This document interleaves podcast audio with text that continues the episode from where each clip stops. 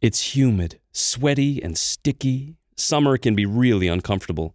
But we're actually talking about your mattress. Don't worry though, Nectar's Nectar Tech cooling technology helps you sleep cool on hot summer nights. Plus, every mattress includes a one year trial, forever warranty, and free shipping. With $200 off, prices start at only $399. And get $499 of premium accessories, including pillows, sheets, and a mattress protector this summer. So chill out and visit NectarSleep.com.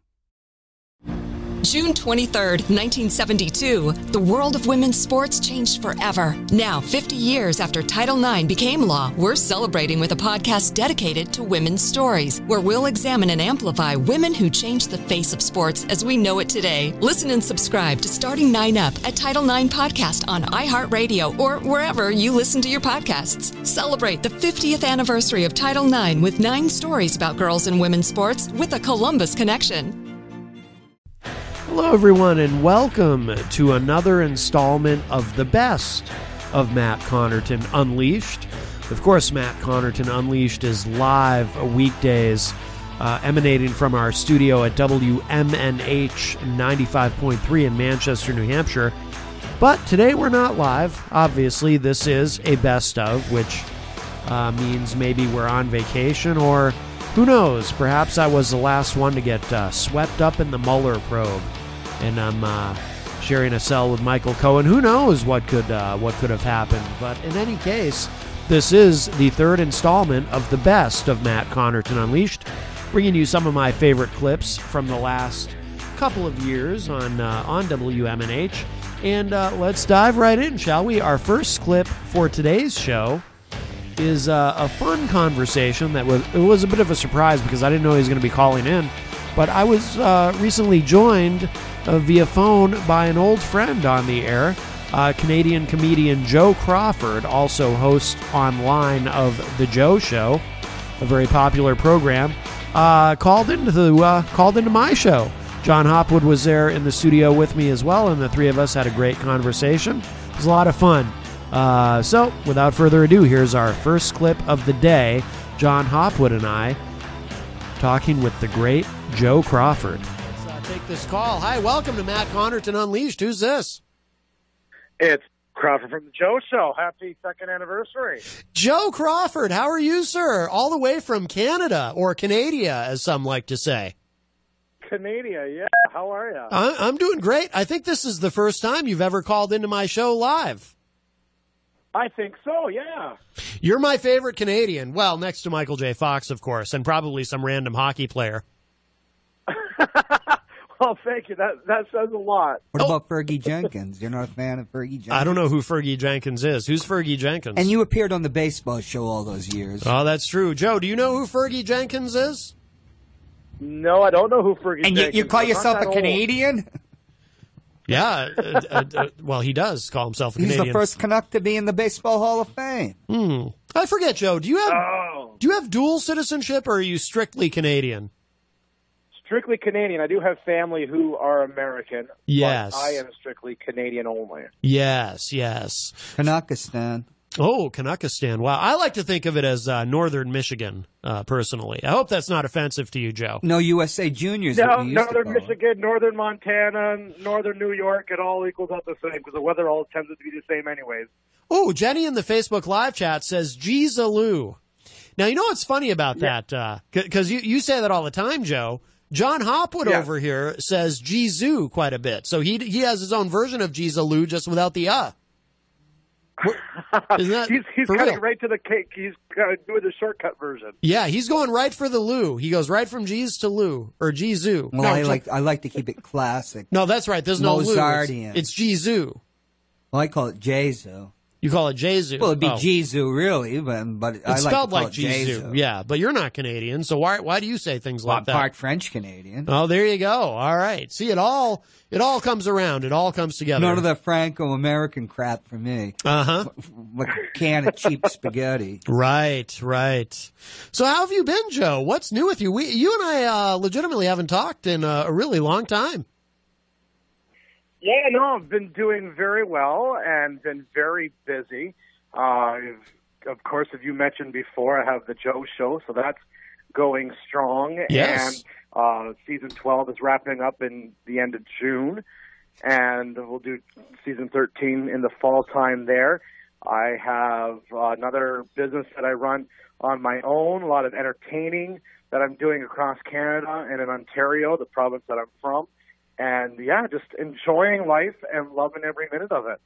Very nice. Loving every minute of it, of course, the name of uh, one of the hit singles from the band Loverboy, who are uh, also Canadian. I don't know if you did that intentionally, uh, Joe, but uh, that's what came to my mind when you said that. Feel free to take credit for uh, doing that intentionally, even if you didn't. That's what I, would do. I did that fully intentionally, just on purpose. Of course you did. Yes, yes. Loving every minute of it was, I believe, later in their career, but still a legitimate hit song. Is Loverboy still yeah, big? oh in- yeah, absolutely. Are they still big in Canada? Oh yeah, especially. Are they really? I know a lot of people in Southern Ontario here love Loverboy and that. But yeah, they're they're very big. I can't tell if you're kidding. I feel like you're kidding, but No, I'm I- not sure. No, you're you're I, serious? I, I wish I was kidding, but I'm not kidding. well, all right. Are, by the way, uh, Joe, are you uh, are you working for the weekend? See what I did there? Uh, See, see, because you did I'm the. actually working. I'm actually working on the weekends, but Uh, not well, for the weekend. well, that's kind of the same thing. See, I mean, there you go. You know, because I had to, you know, I had to take your uh, loving every minute of it and just kind of, I just elevated the whole concept to the next level with my comment. If you notice, I am a comic genius. Just ask me. You are fantastic. Thank you, thank you. No, I appreciate that. Now, what what what will you be doing over the summer while you're uh, you're on hiatus from your show because you take a, a summer break, correct? Yeah, I do take a summer break. a- Just a lot of performing and uh, enjoying the the surroundings and traveling a bit here and there. Uh, the big trip I'm doing, I'm actually doing in September. I'm going to Israel for two weeks. Ooh, So Jen, that's going to be a lot of fun. That's a vacation, not an actual work thing. That's a vacation, vacation. But yeah, Jenny's going to be jealous. She wants to go to Israel.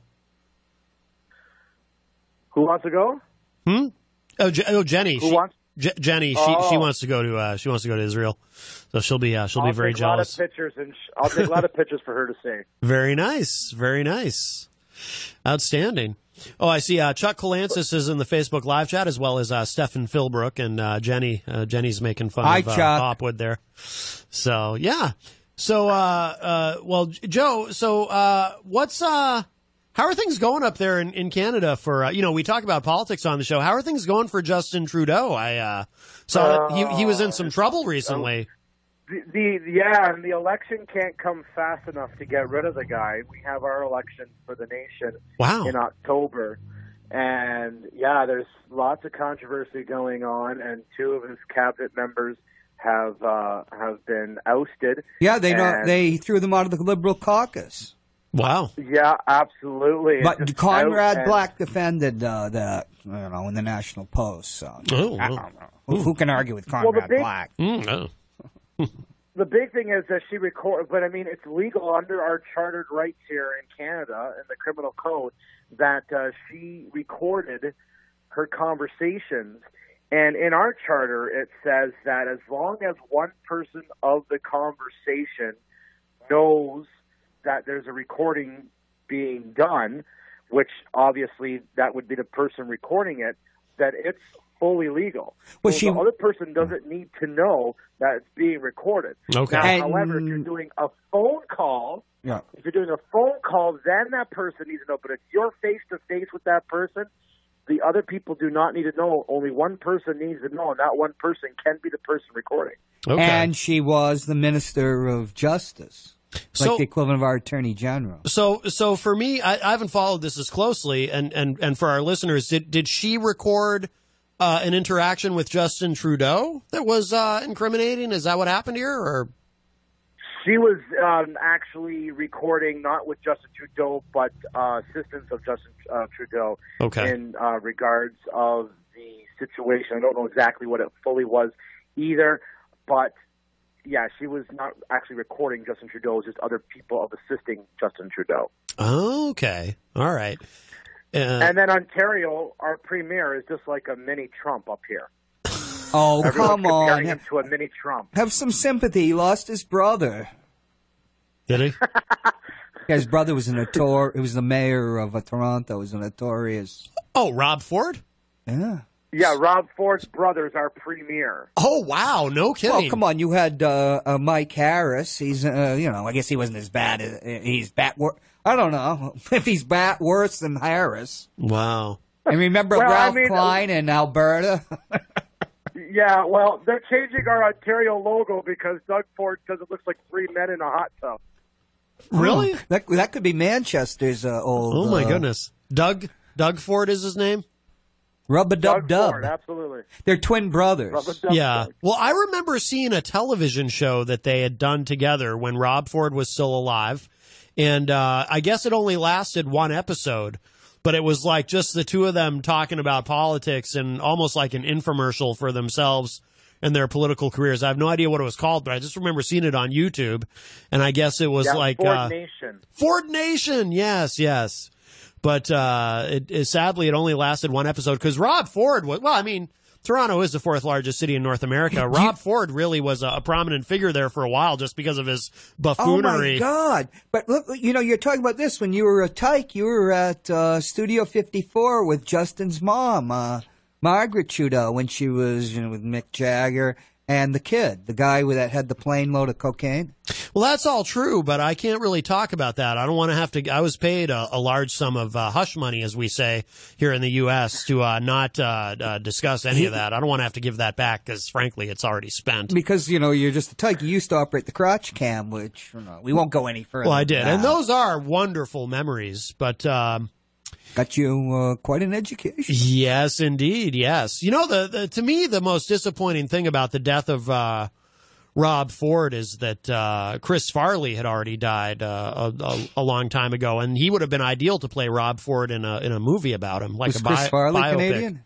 No, but he but he was like he would have been perfect to play Rob Ford. Don't you think so, Joe? Oh, absolutely. Or like Yeah. in an SNL skit back in the day or whatever else. Oh, yeah. I mean, even Rob Ford got invited to Jimmy Kimmel, and he was getting international recognition too with the things that Rob Mm-hmm. was doing. Mm. Absolutely. I, I assume Doug. Uh, I mean, you said Doug is like a mini Trump, but it, but I, I assume he kind of has it together a little bit more than his uh, than his brother did, at least, right? I mean, I, I would assume. Uh, maybe, maybe Uh, not. They were in cahoots together.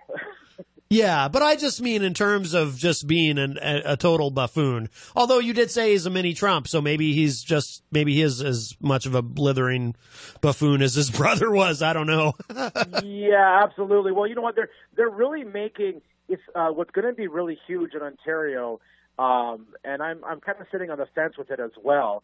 Is the fact that okay, so really Ontario, Doug is trying to make a lot of the alcohol habits of what United States has. Oh, that's where It right. can be sold in corner stores now. Well, not yet. The budget just came out yesterday. You- Actually, you're gonna be able to- but that Bars at 9 a.m. are going to be able to serve uh, liquor. yeah, 9 a.m. They can promote party hour. We're going to be able to do tailgating.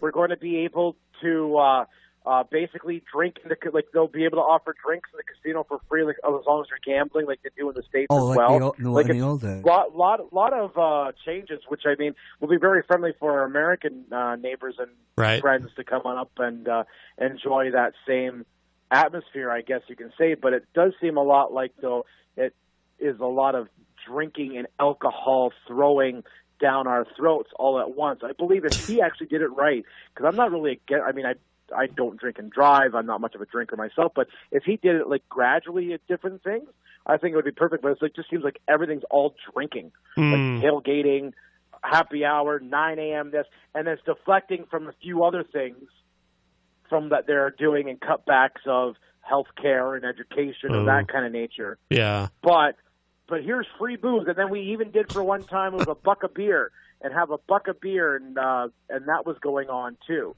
where uh, actually some breweries actually jumped on the bandwagon for a little promotion for like two or three months, where The you could buy um, a bottle of beer for a dollar. But yeah, it just seems like a lot of it seems like a lot of drinking.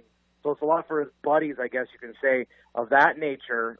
But other than that, I think the like the casino because I like that atmosphere when I go to the states and I go gamble at the casino, Yeah. and you have the option of of, of and I tip the waitress whatever else. Or I like going when I go to the Buffalo Bill. I'm not a Buffalo Bills fan, but I go to the Buffalo Bills game, and you have that tailgating experience. All again within reason, but it just all came at once. I think it's just a little too much for uh, us laid back Canadians. Since you've got uh, uh, pot. Yeah, Jenny in the Facebook Yeah. live chat, in fact, was just asking, what is it like in a nation with legalized cannabis? Are you living in reefer madness now, or did the sky not fall? the sky doesn't fall, believe it or not. Like, Wow. and it's like nothing has really, except there's a lot of. I love dumb criminals Yeah. stories, and I love those kind of stories that you hear. And you can see, I live on border town area with being in Niagara Falls, Canada, and Niagara Falls, New York, just literally right over the river. Yeah. And they have all the signs, literally, do not bring cannabis over the border. Right. And the amount of stories we're hearing that people are getting caught at the border with marijuana, and, and it seems to be like 50 50 legit Americans and Canadians. Americans are trying to bring it back to wherever they are vacationing from. The Canadians are just carrying it on because it's legal. Wow. And it's like, come on, people. Yeah. Well, that is, uh, yeah, that does uh, seem awfully risky, you know, and it's not like you can't smell it. No, right? And I mean, I again myself, I'm I'm not a user of marijuana. I'm not against people who use marijuana. I actually believe that there are some health benefits to marijuana uh, usage with pain and everything else of that nature. Yeah. Because I'm more um, not into pill giving, but more naturopathic Exactly. other ways instead of infusing that into your system. But yeah, I just like it, you would. Everyone thought like, oh my gosh, there's going to be stoners all over the place, and everyone's going to be there's. It's like another day. Nothing has changed. Right. It's okay. Hey, uh, like Yeah. You know, there's a burning question uh, down here is uh, there's been a lot of talk about climate change, and we all know that Parliament in, in uh, Ottawa is a huge igloo. Uh, have they, are they dealing with the problem? I mean, it's been going on and off for 10 years now. I'm sure, uh, I'm sure Doug Yeah. Ford uh, does not believe in climate change, certainly. But the no, igloo, Doug Ford doesn't believe in climate change at all. Yeah. but the igloo's Ottawa melting. put Huh? put in a carbon tax that just came out and no fooling April first that raised up uh, carbon tax prices and gasoline prices up, and Doug Ford is like trying to slash the carbon tax and impose it, and I believe that there is um, actually uh, a, a lawsuit that is uh, being done up, or if not already in the process, not yet in the courts, but just in the initial beginning stages of it, of this carbon tax that's happening and inflicted upon Canadians. Is, uh, I, I mean, is it a big spike in, in gas prices, or do you even notice it? Because gas prices tend to fluctuate anyway.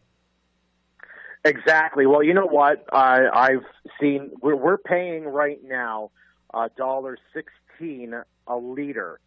So translate that into four gallon uh, four liters in a gallon. It's about four or five bucks a gallon we're paying. Ooh. But yeah, Ouch. but when the carbon tax came in, it shot up ten cents a liter.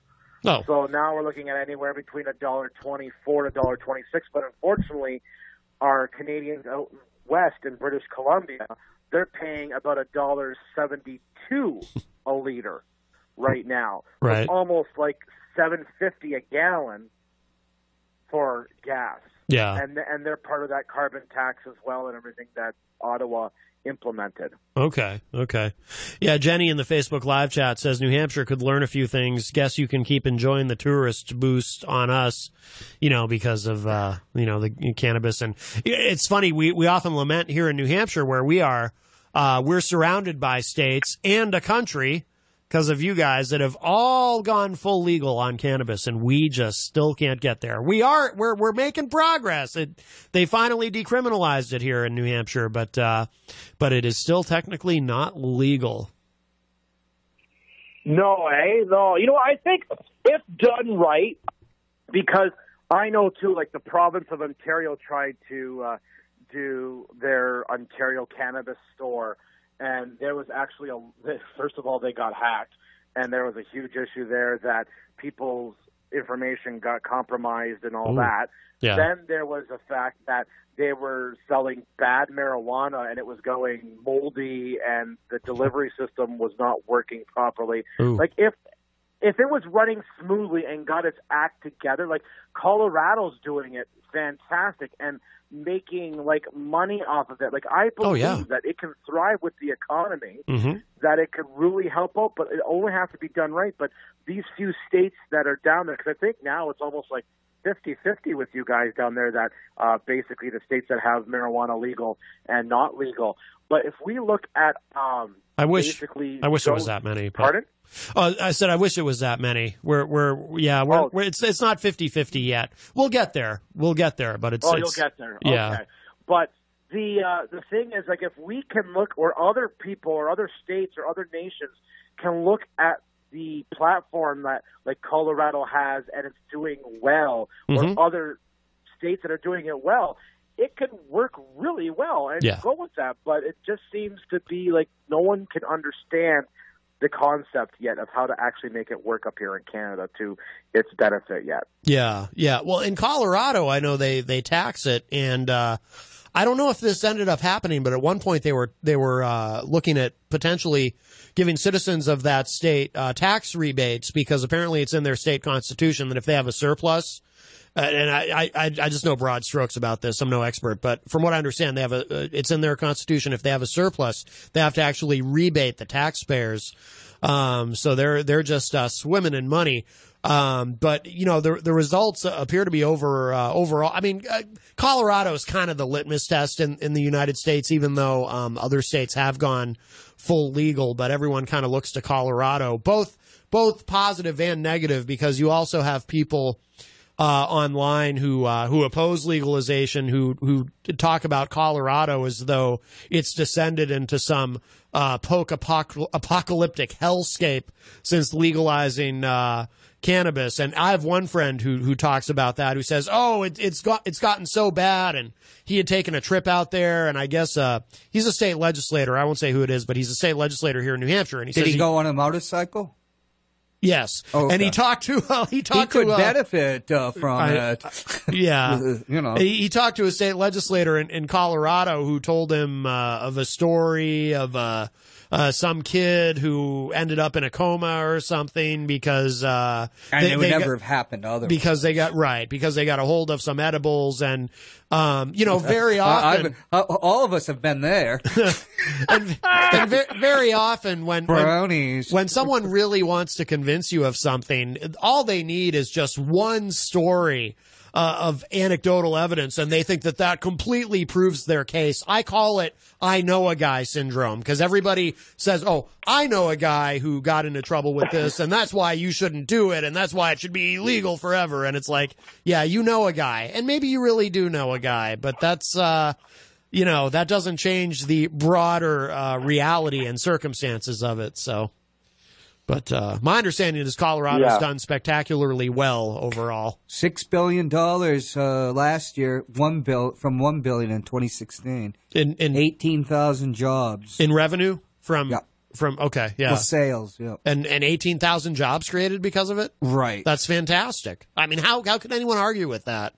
Yeah, you might have a few right? more. Exactly. You might have a few more stoned people walking around. Big deal. Plus, I've never believed that it being illegal actually prevents anyone from doing it who wants to do it. Because if it did, then why are our prisons full of uh, nonviolent drug offenders? Which reminds me, so in Canada, Joe, when they when they went full legal, what about people who are already, or maybe there's not much of it, maybe there wasn't much of it up there, but what about people who are already in jail for uh, possession and and use of, of cannabis?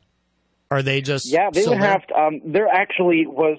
It was funny because before or as the legalization date was approaching, it was all this talk of what was going to happen with these prisoners who were in jail because of being possessing possessing um, marijuana. But the uh, after it came the legalization and that we've I've never heard specifically or any other stories about what happened to these individuals if they got their case relooked at or are they still serving their term because even too I think about a month up to the legalization date, there was actually still a lot of police raids raiding the cannabis um, depots or whatever you want to call them Mhm. of these stores that were still acting illegally at the time.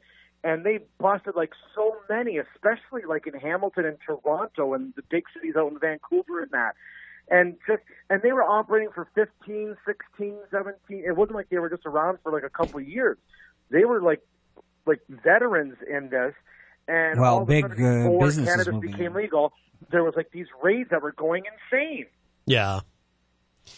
Yeah, it's it's it's that's that's frustrating, and and you know it's it's been a big, it's a pet issue of mine because well I I oppose the mm-hmm. drug war in its entirety, and it, it frustrates me that, you know I mean all all this talk about legalization of cannabis is great, and I want it to continue, and I want something done federally, and and all of that, but I also want you know people who ha- have been locked up you know, as long as that's all they're locked up for, nonviolent drug offenders, I want them let out. I had this fantasy, and I knew that it was obviously. I, I had a fantasy, and I knew that it, there was no chance of it happening. Wait, wait, that wait, on that on his uh, no, that on his last day in office, uh, President Obama would sign an executive order uh, granting an amnesty to all the uh, nonviolent drug offenders in our prisons on his on his way out the door. Of course, it would be challenged and, and, and struck down in court anyway if he did that. But I thought that that would be a great thing, you know, if if even only And it as- would have been overturned by President Trump because everything that Obama did, Trump just overturned it.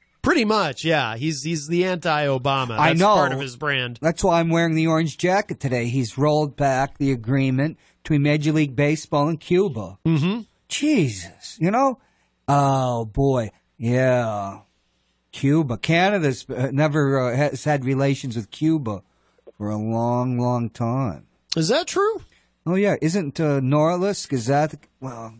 Everybody's inter uh, connected now. It's a it's a global uh, world, which is redundant, I know, but Well, some Canadians bought what are considered U.S. assets by U.S. because they were seized by Cuba. oh, so if we ever do normalize relations, which is ridiculous that we don't, but you know, it keeps everybody in Florida happy. Hmm. That's true. Republicans. that's true. There's going to be a lot that has to be uh, worked out Mm. about ownership of assets down there. Speaking of the globe, do they have flat earthers in Canada? We have a lot of them here. I haven't come across any or haven't heard of any about any flat earthers here in Canada. So Yeah. No, I don't. I'm going to say no, not that much. Yeah, So probably because you're closer to the uh, North Pole, so it's uh, you're, you're naturally going to be more skeptical. yeah, I think so too. Right. Well, that makes sense. and we, and we, and we're still. I think we're still trying to talk about we're close to the North Pole. We still keep our fighting to say that uh, the North Pole, where Santa lives, is still part of Canada. Free Nunavut. Huh? Free Nunavut. Free Nunavut. That's right. I don't get it. You're not supposed to. Okay. It's ca- it's Canadian code apparently. Oh wow. Well, you don't. You don't. Apparently, you don't get it either. Can't be Canadian code then. He's from Ontario in a border town.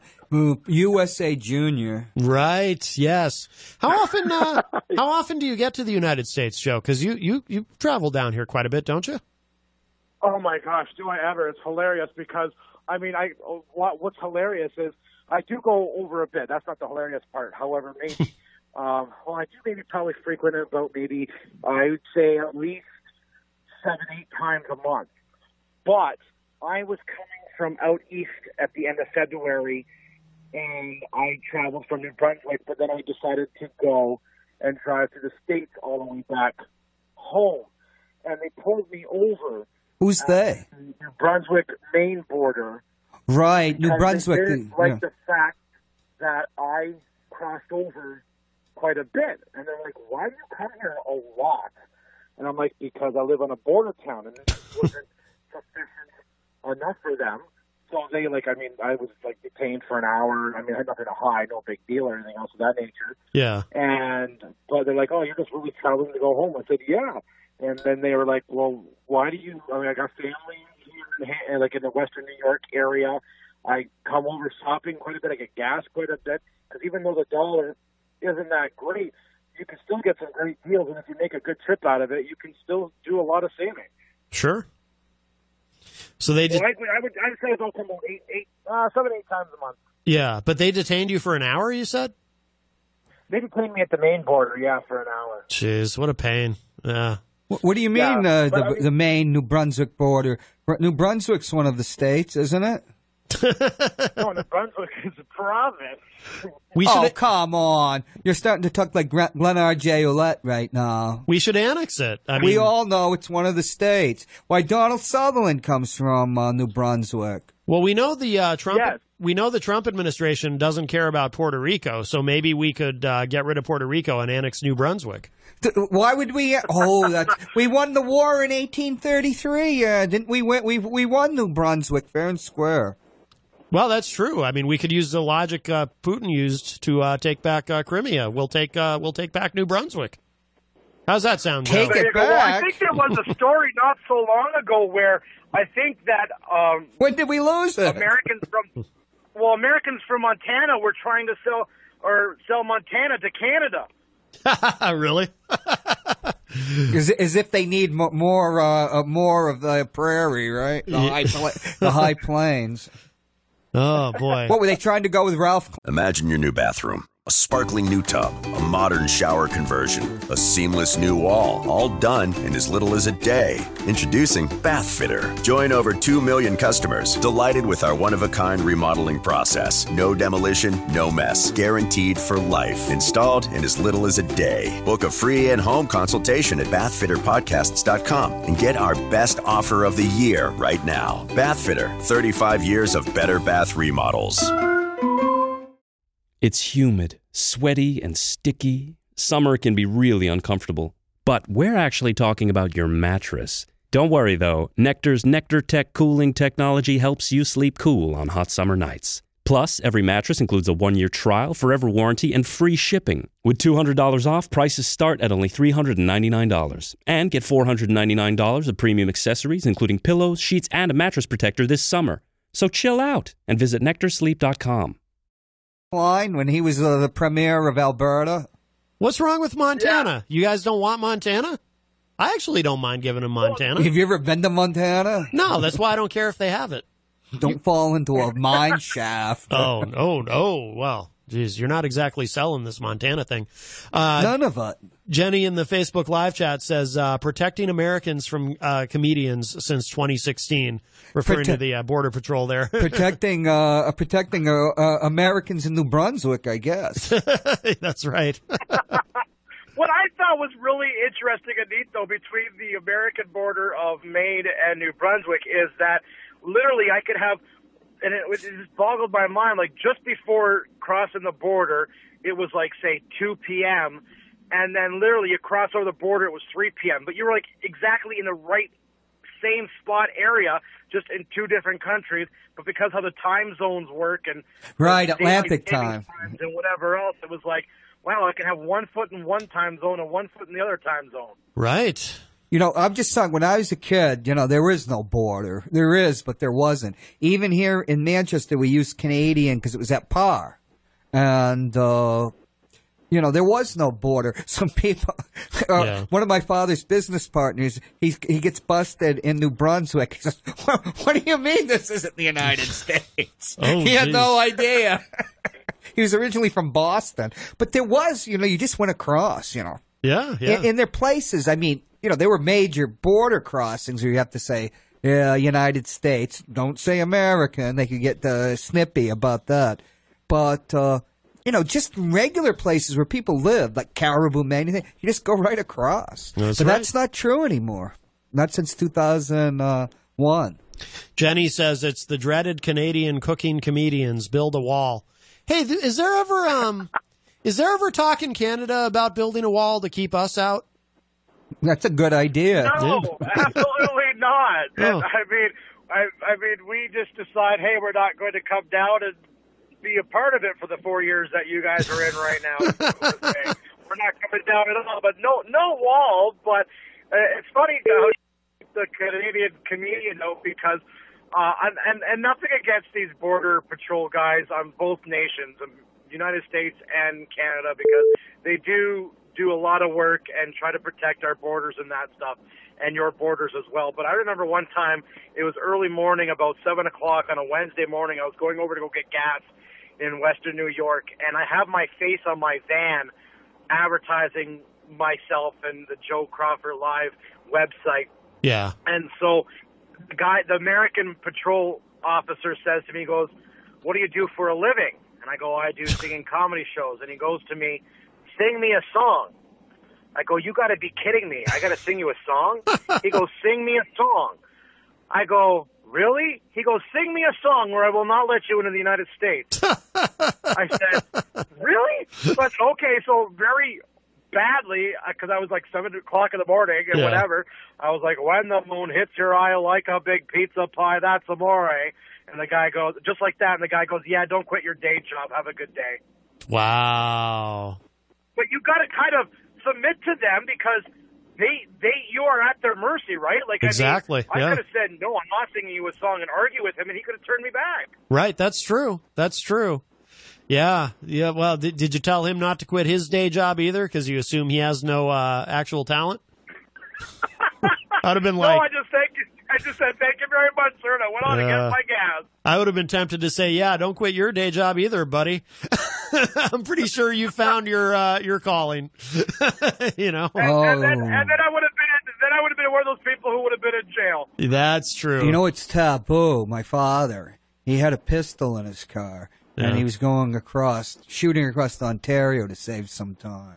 shooting across Ontario. Ah, I Yeah, see what you did there. But he was going, you know, to get because you know you can cut a lot of time off. right, right. and uh, the uh, the woman that was uh, going, to, he had never really had problems because you know he dresses well. He's a he's a Caucasian of a certain you know type. Mm-hmm. Uh, he's driving a big his Cadillac, but she started going through his luggage.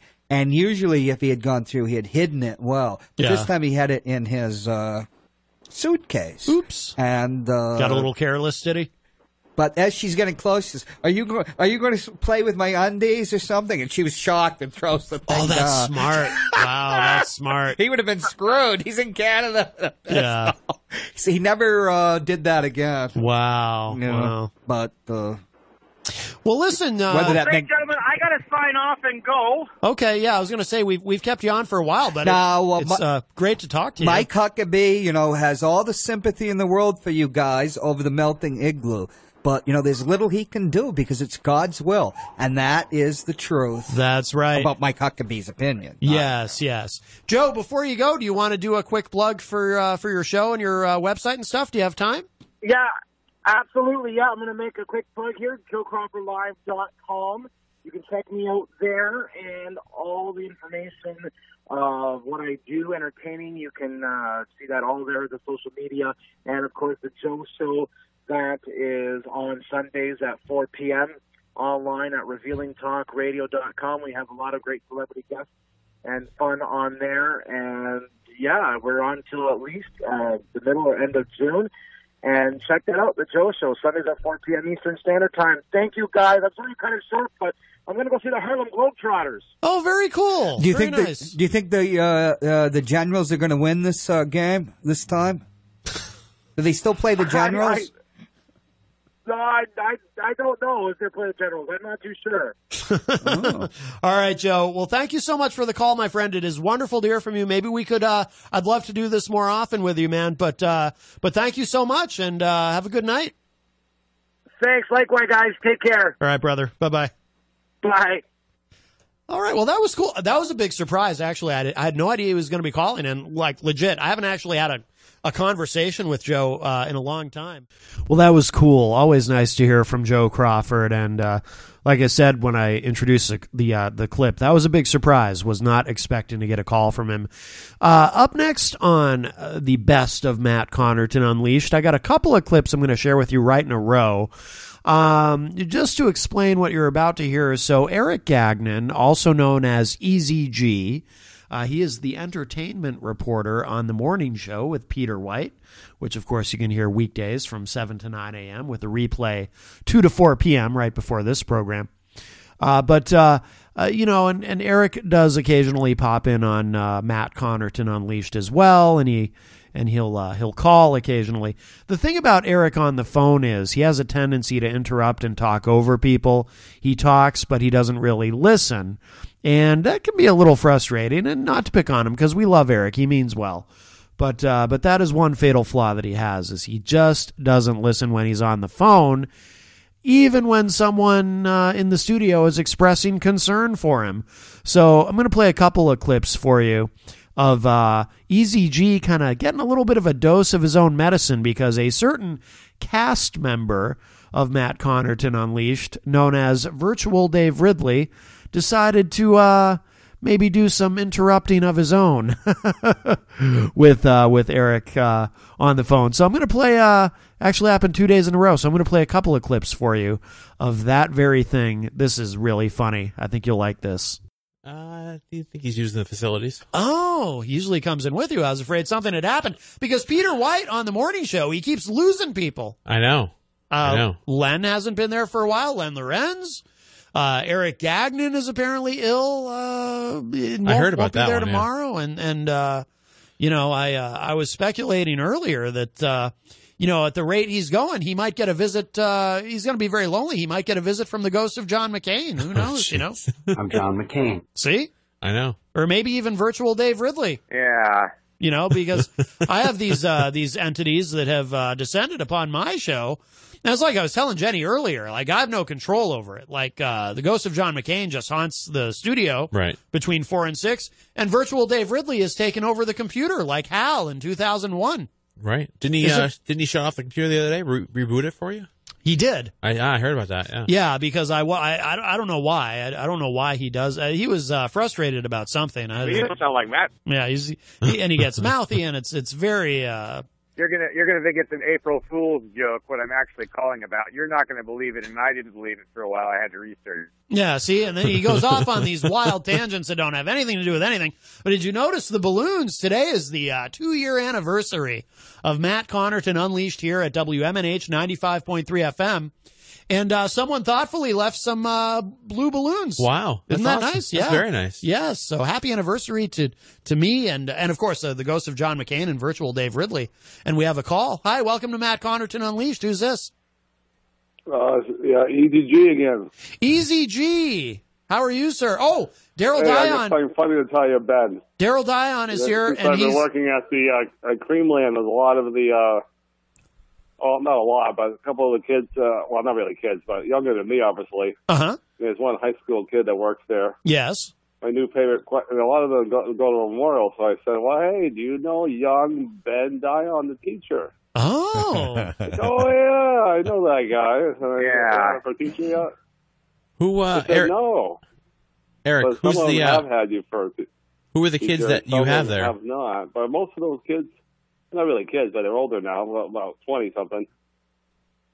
I know you've been working there for a couple of years, right, Ben? Yeah, this is my uh, it's my fifth year over there at Memorial. Uh, who are Oh, there the? you go. who are the one- people one that knew me? Kids, uh, I think he's just a sophomore, so he hasn't had you yet, but he knows who you are. So it's one of my new favorite questions to ask. Do you know this guy? And how do you know Ben Dion? I said, well, he he has the uh, the show on Thursday nights. Oh yeah, I've heard about that show. oh, heard about that show.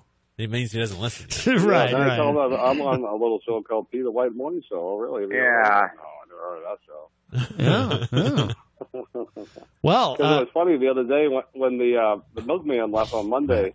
uh, I, the uh, I, I had to say something. My boss, Nicole, the lady that owns that place, and her sister Natalie, Nicole said, "Wow, he's that radio guy. I mean, that guy that delivers the milk. He has a perfect voice for the radio." So I had to say something, you know. uh, well, of It's the course. perfect opportunity, Couldn't 'cause The running gag on the Peter White Morning Show is, do they know the Easy G's at working angry? Right. Yes. So I Oh, told her I was working whatever. there. I said, I've been talking you guys up for a couple of weeks now. She goes, wow, thanks. Free advertising.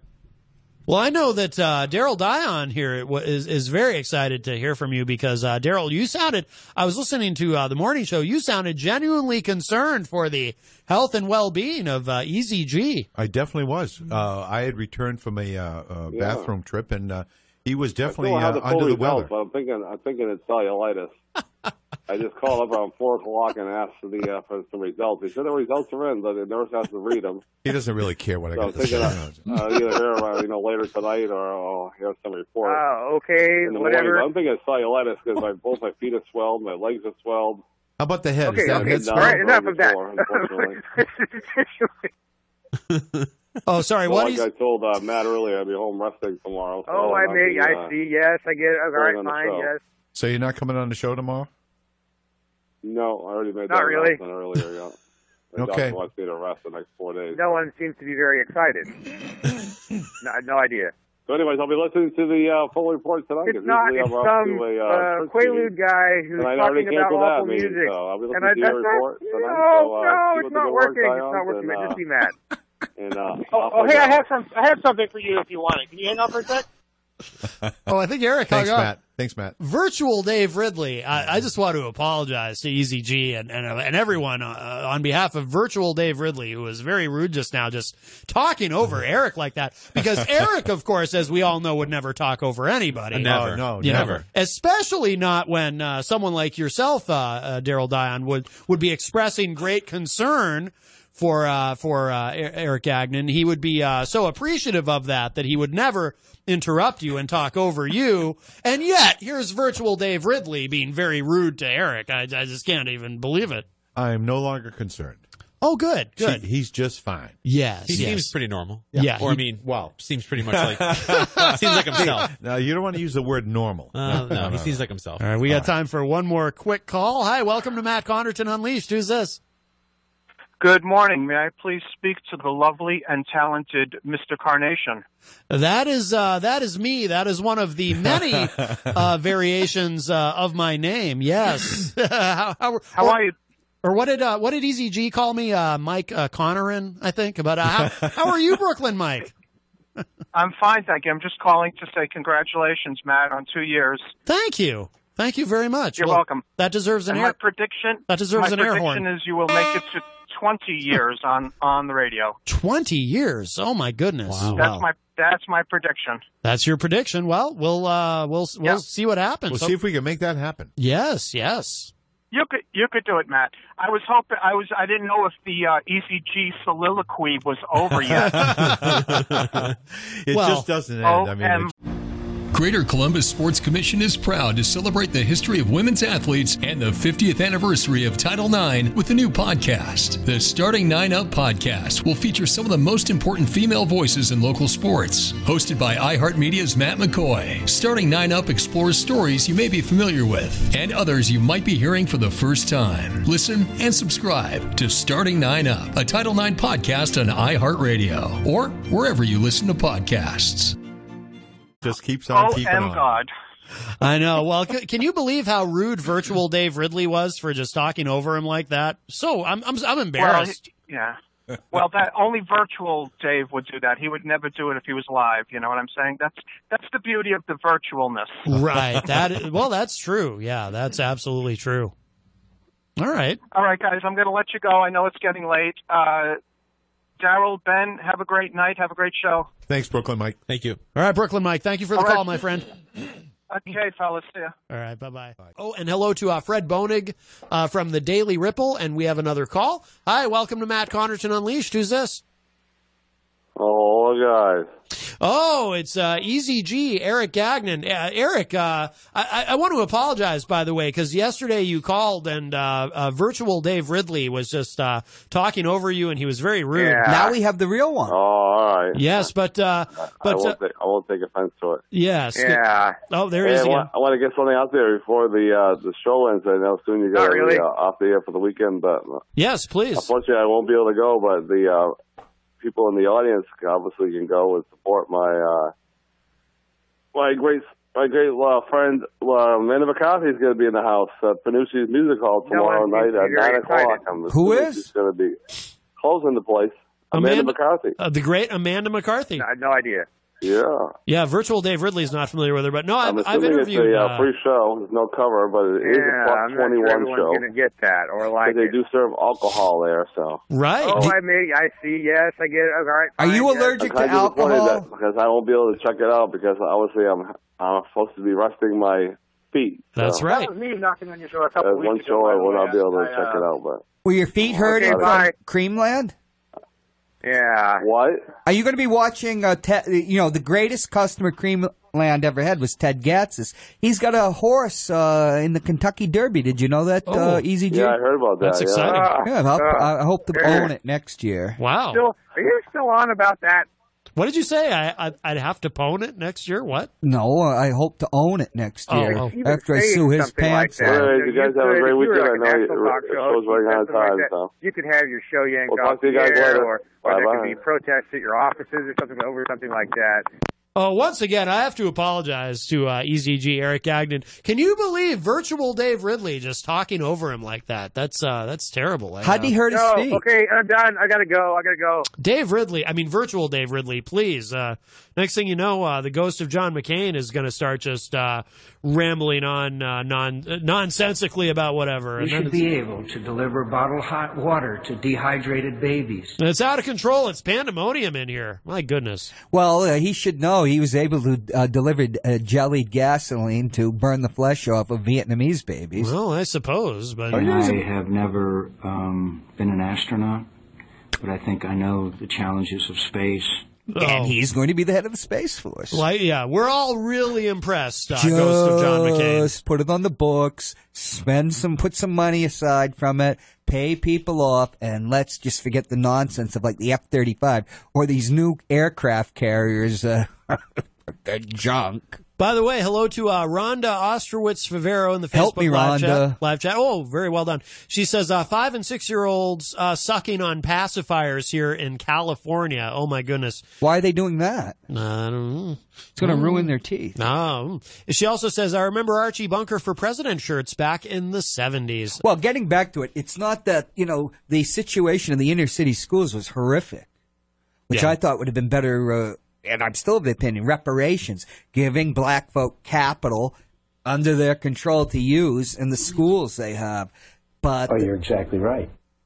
you know, I'm just saying um, to understand the people and the idea. Sending your kid into an inner city school, which was horrific, and there were higher levels of violence, violence tracking with poverty, not race. Right, exactly. There was going to be a reaction against it, and it was a top down thing from the uh, courts. Yeah. And there was a reaction, people react against it. And I remember I, I still I love Mike Dukakis. I went through him the entire thing, even down to his miserable defeat in 1988. You're about his height. No, he's taller than me, but not by really? much. Oh.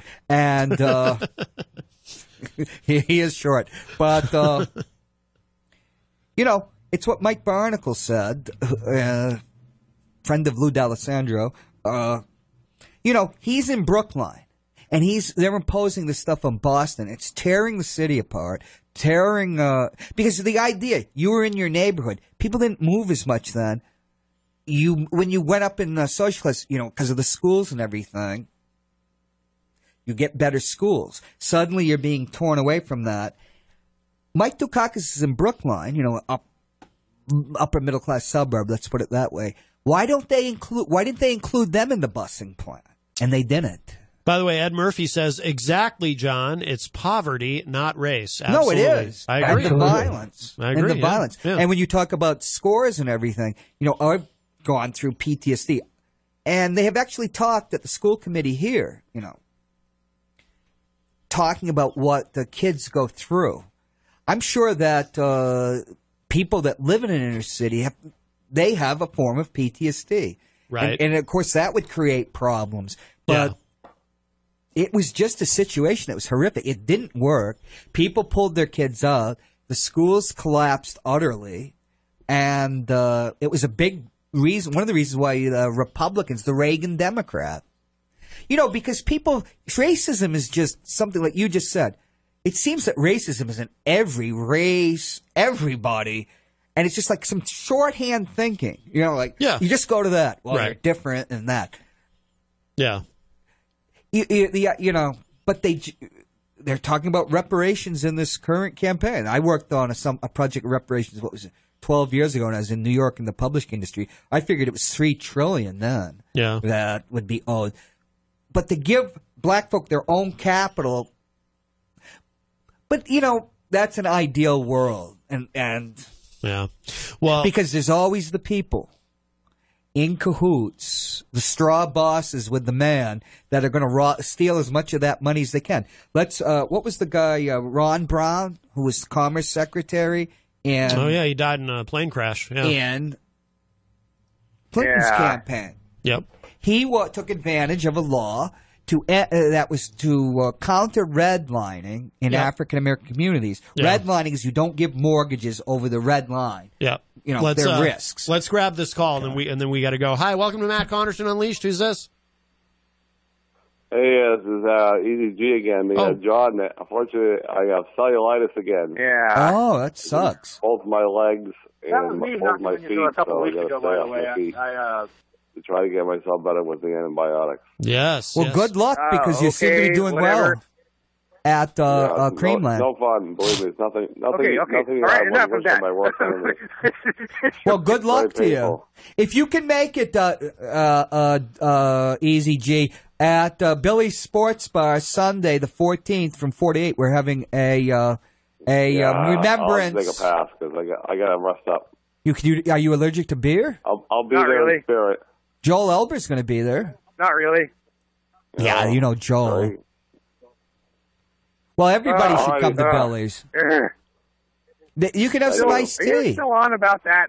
Yes, I am, Dave.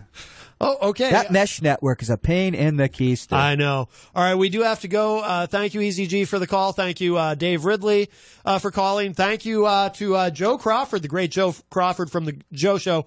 Be sure to check out Joe Crawford. Is he related to Sam. Crawford, the great uh, baseball player, think, Hall of Famer? I think so. I think they are all Ooh. related. Thank you, John Hopwood, for popping in. Thank you to everybody in the Facebook live chat. We got to go. And I'm looking so forward to Monday when we have the big uh, switch over to your new format, and as part of the second uh, year celebration.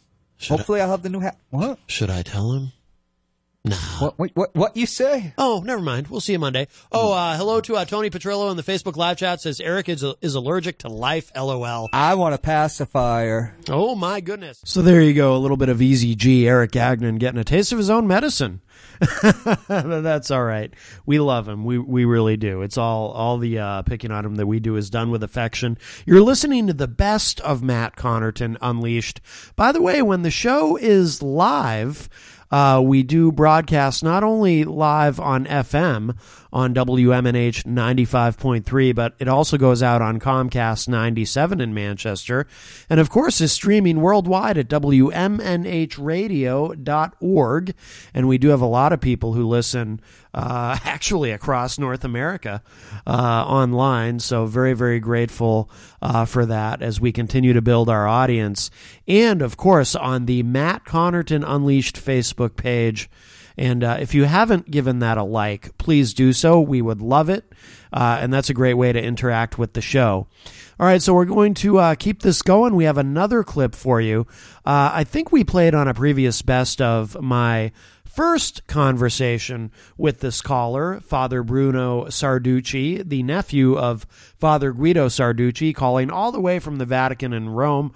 Uh, well, he uh, he called back recently, uh, and uh, not only did he call back to have a little conversation, but he he compared President Trump to the Pope, and he serenaded us. It was uh, quite the eventful discussion. So let's go to that. That's our next clip. Here it is, Father Bruno Sarducci. Hi, welcome to Matt Connarton Unleashed. Who's this? This is Father Bruno Sarducci. Hello, Matt. Oh my goodness, Father Bruno Sarducci. How are you, sir? Yeah, All yeah, the- I watch you all the time. all know. the all the way I get from on the my Vatican. Facebook page. Oh, very I'm nice. your friend. Yes, yes. Thank you for friending me on Facebook, uh, Father. It's wonderful. Yeah, but you know, I love WikiLeaks. I love it. You love WikiLeaks. I love WikiLeaks. Now, what what is it that you love uh, about it, uh, Father Bruno? I love information. Yes. I love information. Yes. And WikiLeaks has a lot, lots and lots of informations, and I, I love it. I, I, I don't know why, but I, I know, uh, you know, Donald Trump, he, he like it too. Oh yes. Well, today he claimed that uh, he doesn't know anything about WikiLeaks. I think he's no, very- he's just he's just playing it closer to the chest. yes, You know, yes. even the Pope, he he he, love a WikiLeaks. Really? You know, but they they never get any Vatican information. You know, it's impossible. Right, of course, yes. Well, yeah, yeah, we don't we we we we don't use a computer. You know? we, we're not getting into that game. We know how that ends. right. No, I understand, no Father. email, no text, no no nothing. You know, we, Right. we write it down, then we burn it up. That's probably wise for a variety of reasons. But let me ask you this, Father. So, uh, if Julian Assange could somehow manage to get there, would you offer him asylum at the Vatican? Yeah, we don't get into the asylum thing too much. You know, we've had a few legal problems here in the Vatican. uh, you know, it's uh, it's uh, you know we, we're trying to keep our nose clean now because. Uh, well, it, it costs a lot of money to keep, to shut people down. You know, kind of like Donald Trump. You know, I mean, you gotta you gotta pay people off. You know, they call it a lawsuit, but you, you know what it is. It's a payoff. right. Yes. Yes. Yeah, but uh, you know, but the Pope, uh, he's he's behind uh, Donald Trump, one hundred and ten percent. Oh, that surprises yeah, he's just like uh, Donald. He's just like him, Really? except he's not married, you know, to anybody. Right. Right. Not married to Melania, you know, beautiful woman, you know. Right. I, I get it. I get Donald Trump totally, one hundred percent. I get him, and uh, he love he love a WikiLeaks too. Right. I was kind of under I, the. I hope uh, don't use no computer because they're going to get it. you know. I was kind of under the impression, though, that the Pope uh, didn't necessarily agree with President Trump on uh, things like uh, immigration and a border wall and things like that. Yeah, we got to make it look good. You know, we got to like, you know, we got a lot of true. parishioners in South America. Yes. we got to make we got, we got to make it sound good. Right. No, that makes sense. Yeah, that makes because sense. uh, you know we don't want to lose them. Uh, they got a lot of uh, collection plates. You know, going through the South American cathedrals. You know, it's it's about it's a business decision. Right. Well, that, that makes complete sense, uh, Father. I can understand that entirely.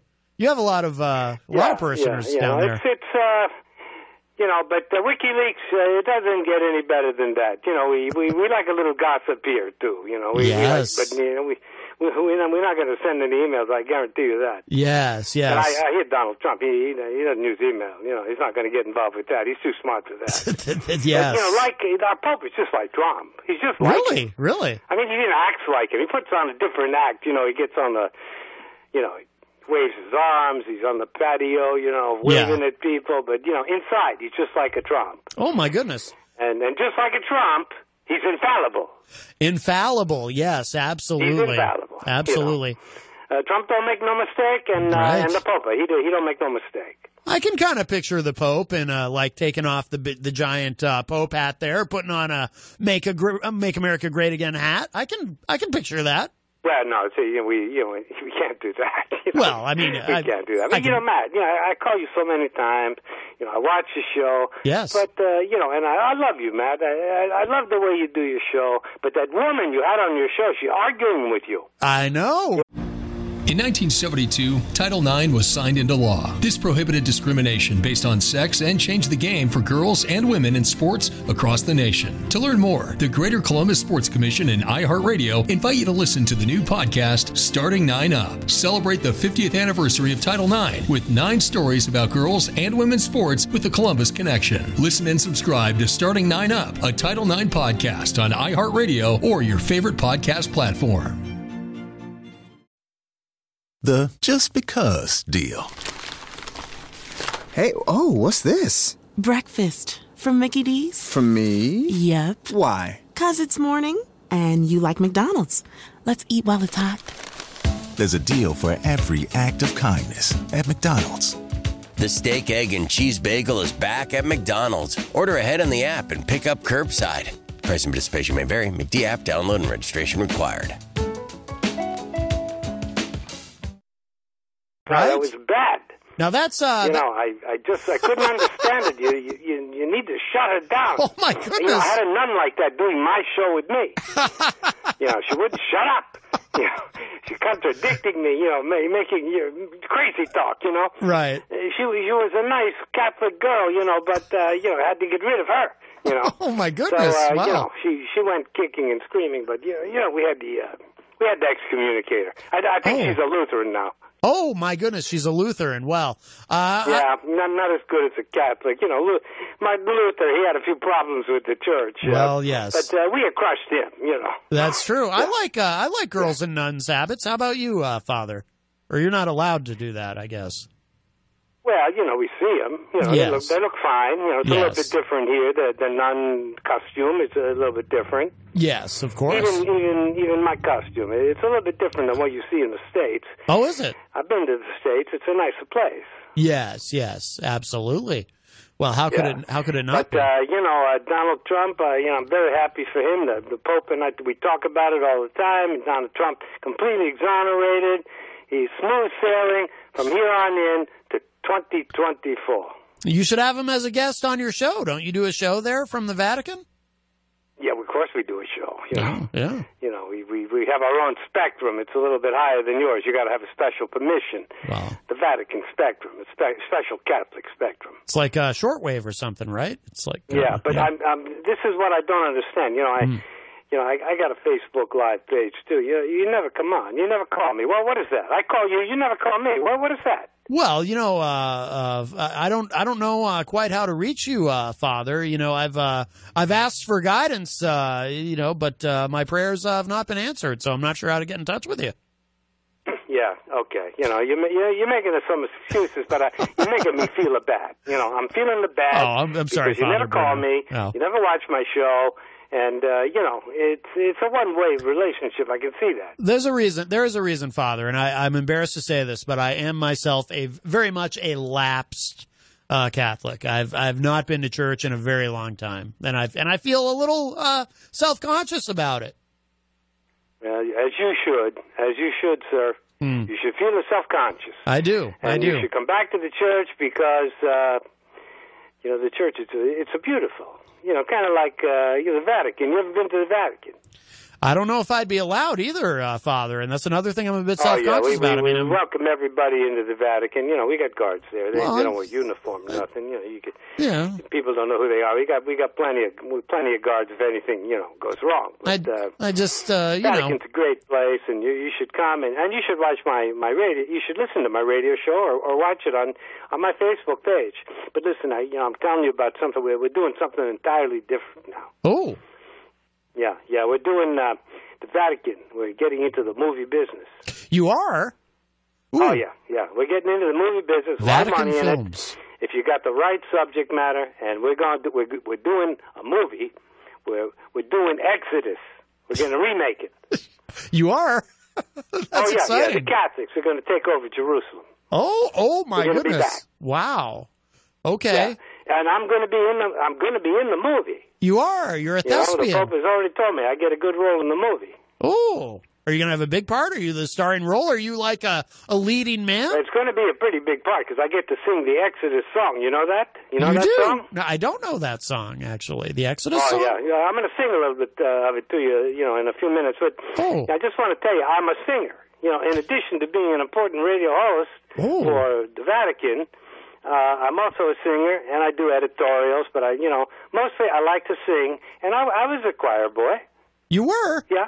Wow. Oh, I was a choir boy. Yeah. A soloist. Yeah. Wow. But you know, n- there was no, no, no, no priest. They never touched me. You know. Well, that's good. It's, this is, you know, you, you hear that scandal, but it, it, it's it's just it's a made up story. It's all overblown, I'm sure. Yes. Yeah, it's overblown. It Yeah. never happened. It's a made up story. Right. Right. Yes. Fake. R- fake news. It's a fake story, Yeah. and um, and uh, and it never happened. You know, and uh, because the Catholics, they're good people. You know. Yes. We got we got some character. We got we got some morality. Yes. Yes. You know.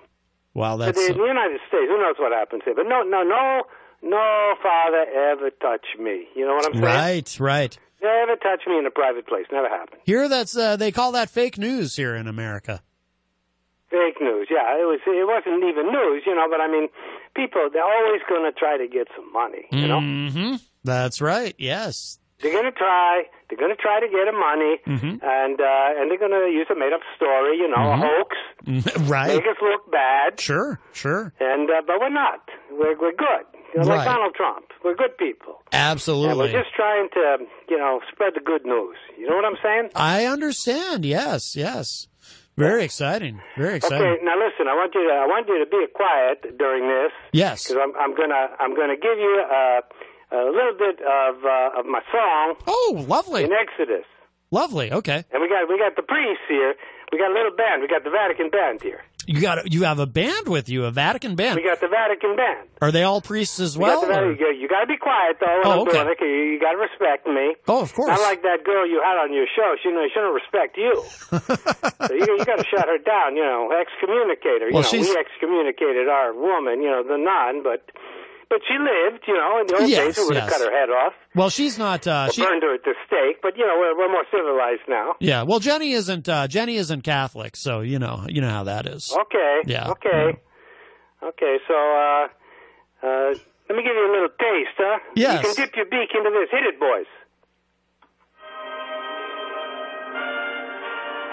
Ooh, I hope you're hearing this, Matt. I can. You're sounding good.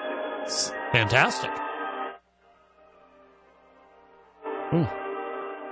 This land is mine.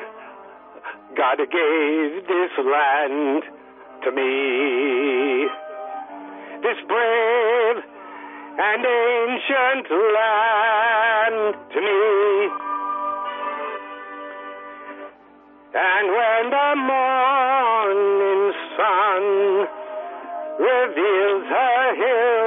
and plains, then I see a land where the children can run free. Okay, stop it, guys. Ooh. So what do you, what do you think? Father Bruno Sarducci, that was beautiful. It brought a tear to my eye, or that might just be my allergies and my eyes are watering. I'm not sure, but that was beautiful. Yeah, yeah. You know, I, I, I I'm going to give it my best. You know, I'm not perfect now. It's been a long time since I've been a choir boy, but uh, you know, I'm gonna, I'm gonna get into it. I'm gonna be a star. You know, maybe I even get Academy Award or something. You know. Oh, I can see that. I can definitely see that. Yeah, yeah. And uh listen, you got to clean up your show. You know, I the last time I come on, uh, there was a Peter White guy there. You know, oh, the guy's got no charisma. Oh my Now, goodness. you got to keep him off, and the woman that you were with, you got to get get rid of her, and you got to get someone that's going to sit there and agree with you. You know, you don't need a big argument about uh, Julian Assange, uh, who is my personal hero. I got to tell you. Yes, yes. this guy's got the information and he's giving it to the people. That's all, only right.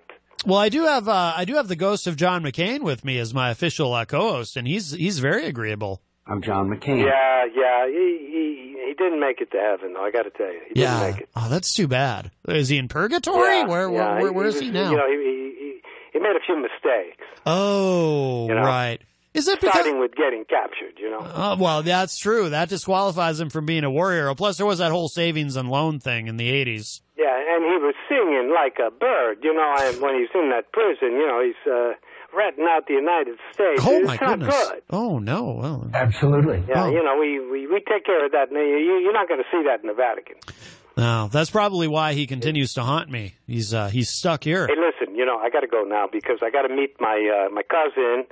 Uh, my cousin is. Uh, we're going to be rehearsing. Uh, you know, he's a piano player. Oh. And I'm going to rehearsing some of the songs so I get it down. You know, perfect.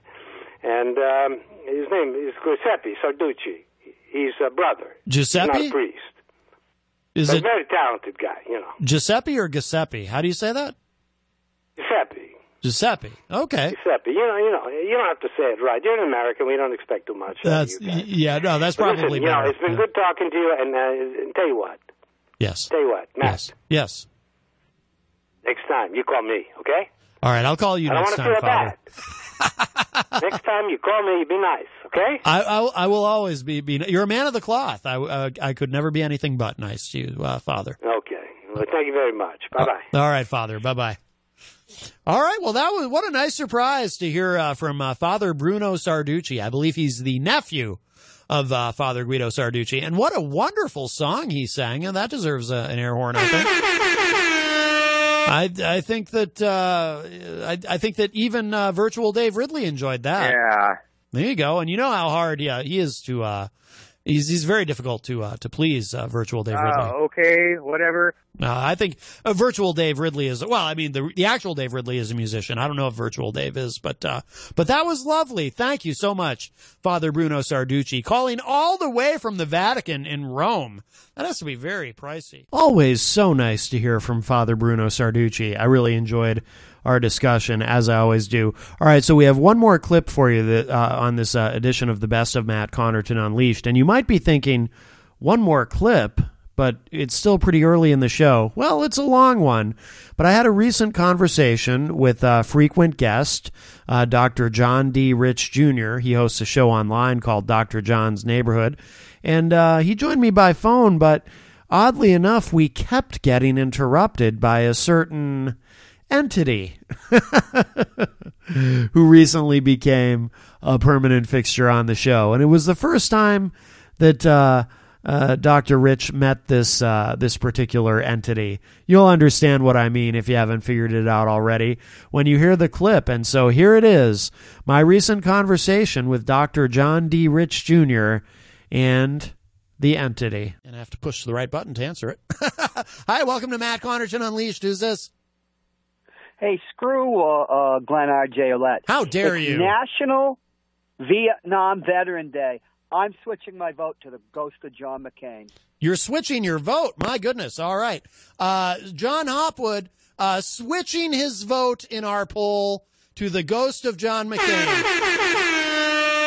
There you go. We'll allow that. We'll allow you to switch a vote. Uh, so if you're just joining us, well, hello to my old friend Phil Denoncourt, the uh, the third. Uh, but I just growing up, I just knew him as Phil, Phil Denoncourt.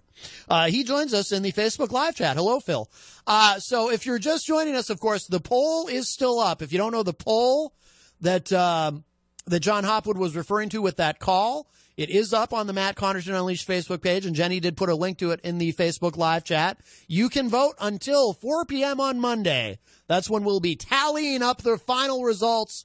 Who is winning the war of words, this ongoing feud uh, between President Donald Trump and uh, the ghost of Senator John McCain? Who do you think is in the lead? And uh, with John switching his vote to, to uh, the ghost of John McCain, uh, I'm telling you, right now, without giving away any of the numbers, right now, uh, the ghost of John McCain is crushing President Trump in this. It's uh, Oh, you're exactly right. Yes. Uh, hello to Dottie Davis Thompson in the Facebook live chat. Hello, Dottie. Hi, welcome to Matt Connarton Unleashed. Who's this? Oh, hi. It's um, Representative Hamer. The Honorable Representative Heidi Hamer. How are you? I'm wonderful. Are you uh, calling to Um, vote in our poll? Yes. Could you could you tell me the poll again, please? So the poll is who is winning in this current feud? It's really the hottest feud in Washington, D.C. between President Donald Trump and the ghost of Senator John McCain. Who do you think is, is in the lead? Getting the better of, of his opponent in this war Oh, of course, words. Uh, the ghost. The ghost The of John ghost of, McCain. wow. Absolutely. That's incredible, Heidi. I'll tell you, uh, everybody's voting for the ghost of John McCain. I mean, he's he's really uh, uh, th- this may be his greatest victory over our president. We'd never vote for Trump. I've never voted for Trump, and I never will. Ah, in any kind of poll, I understand. Is that why you're calling, Heidi? Or do you have? Yes. Oh, oh, very nice. Okay, I didn't know if you had something else on your mind, but uh, this poll, I'll tell No. you, it's it's on fire. Everybody's voting.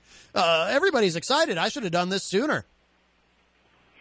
Oh, we're going to we're going to go try out the new Trader Joe's too. Oh, very nice. Where is that? Yes, in Bedford. In Along with Bedford. everybody else.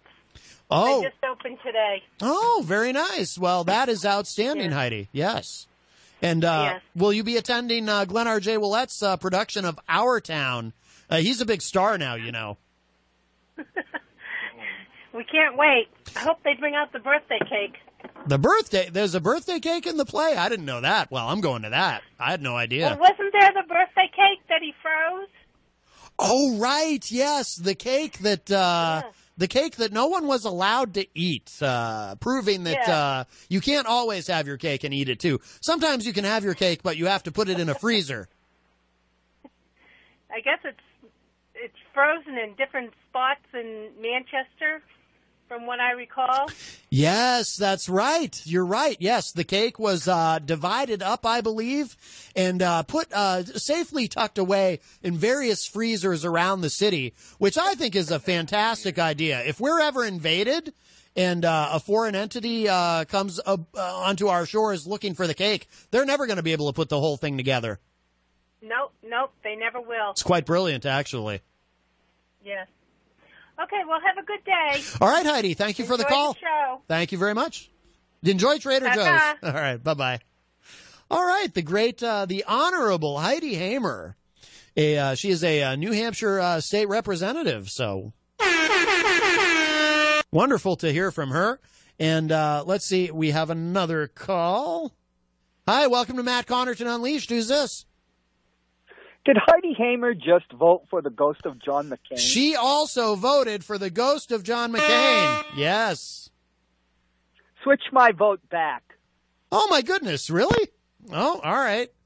Well, looks like uh, the ghost of John McCain just lost a vote. John Hopwood calling back to uh, switch his vote back to uh, President Trump. But I, I have to tell you, uh, the ghost of John McCain is still way, way ahead in this poll. I'm very happy with where we are. Yeah, well, I don't blame you.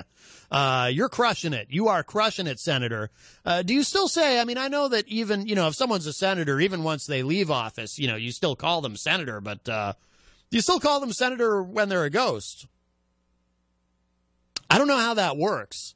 I uh, don't have a lot of experience uh, uh, communicating with uh, uh, politicians in the afterlife. Um, I did have a very strange experience uh, many years ago. Uh, however, with a journalist in the afterlife, it was uh, remember Bob Novak. I mean, he he died. What was it? It's probably more than ten years ago now. But he used to. Uh, he was a co-host on Crossfire. Remember that show, Crossfire on CNN? Uh, he had passed away. And there was one night I remember coming home. I get into the apartment building where I was living at the time. This is a true story. Uh, I get home from work. It was uh, at night. I walk into the apartment building. I'm walking down the hall, and I swear to God, from the other side of the door of my apartment, I heard crossfire, and I was like, "Oh my God, what, what's going on?" And I opened the door. I thought Bob Novak was in there. I thought he'd risen from the dead, but he was nowhere to be found. So I was haunted by the ghost of Bob Novak. Crossfire. I to, that, was the one thing I liked about him, except, boy, that didn't sound good in my headphones. I, I probably, uh, apparently my Bob Novak impression, which is awful to begin with, is not something I should be doing into this microphone. Uh, it is exactly 4.30. This may be our guest. Hello, is this Dr. John D. Rich Jr.? No, and there's no cake in our town. Well, that's disappointing. All right. There's no cake in our town. Well, as long as it's in Manchester somewhere, the cake. Oh, let's see. Uh,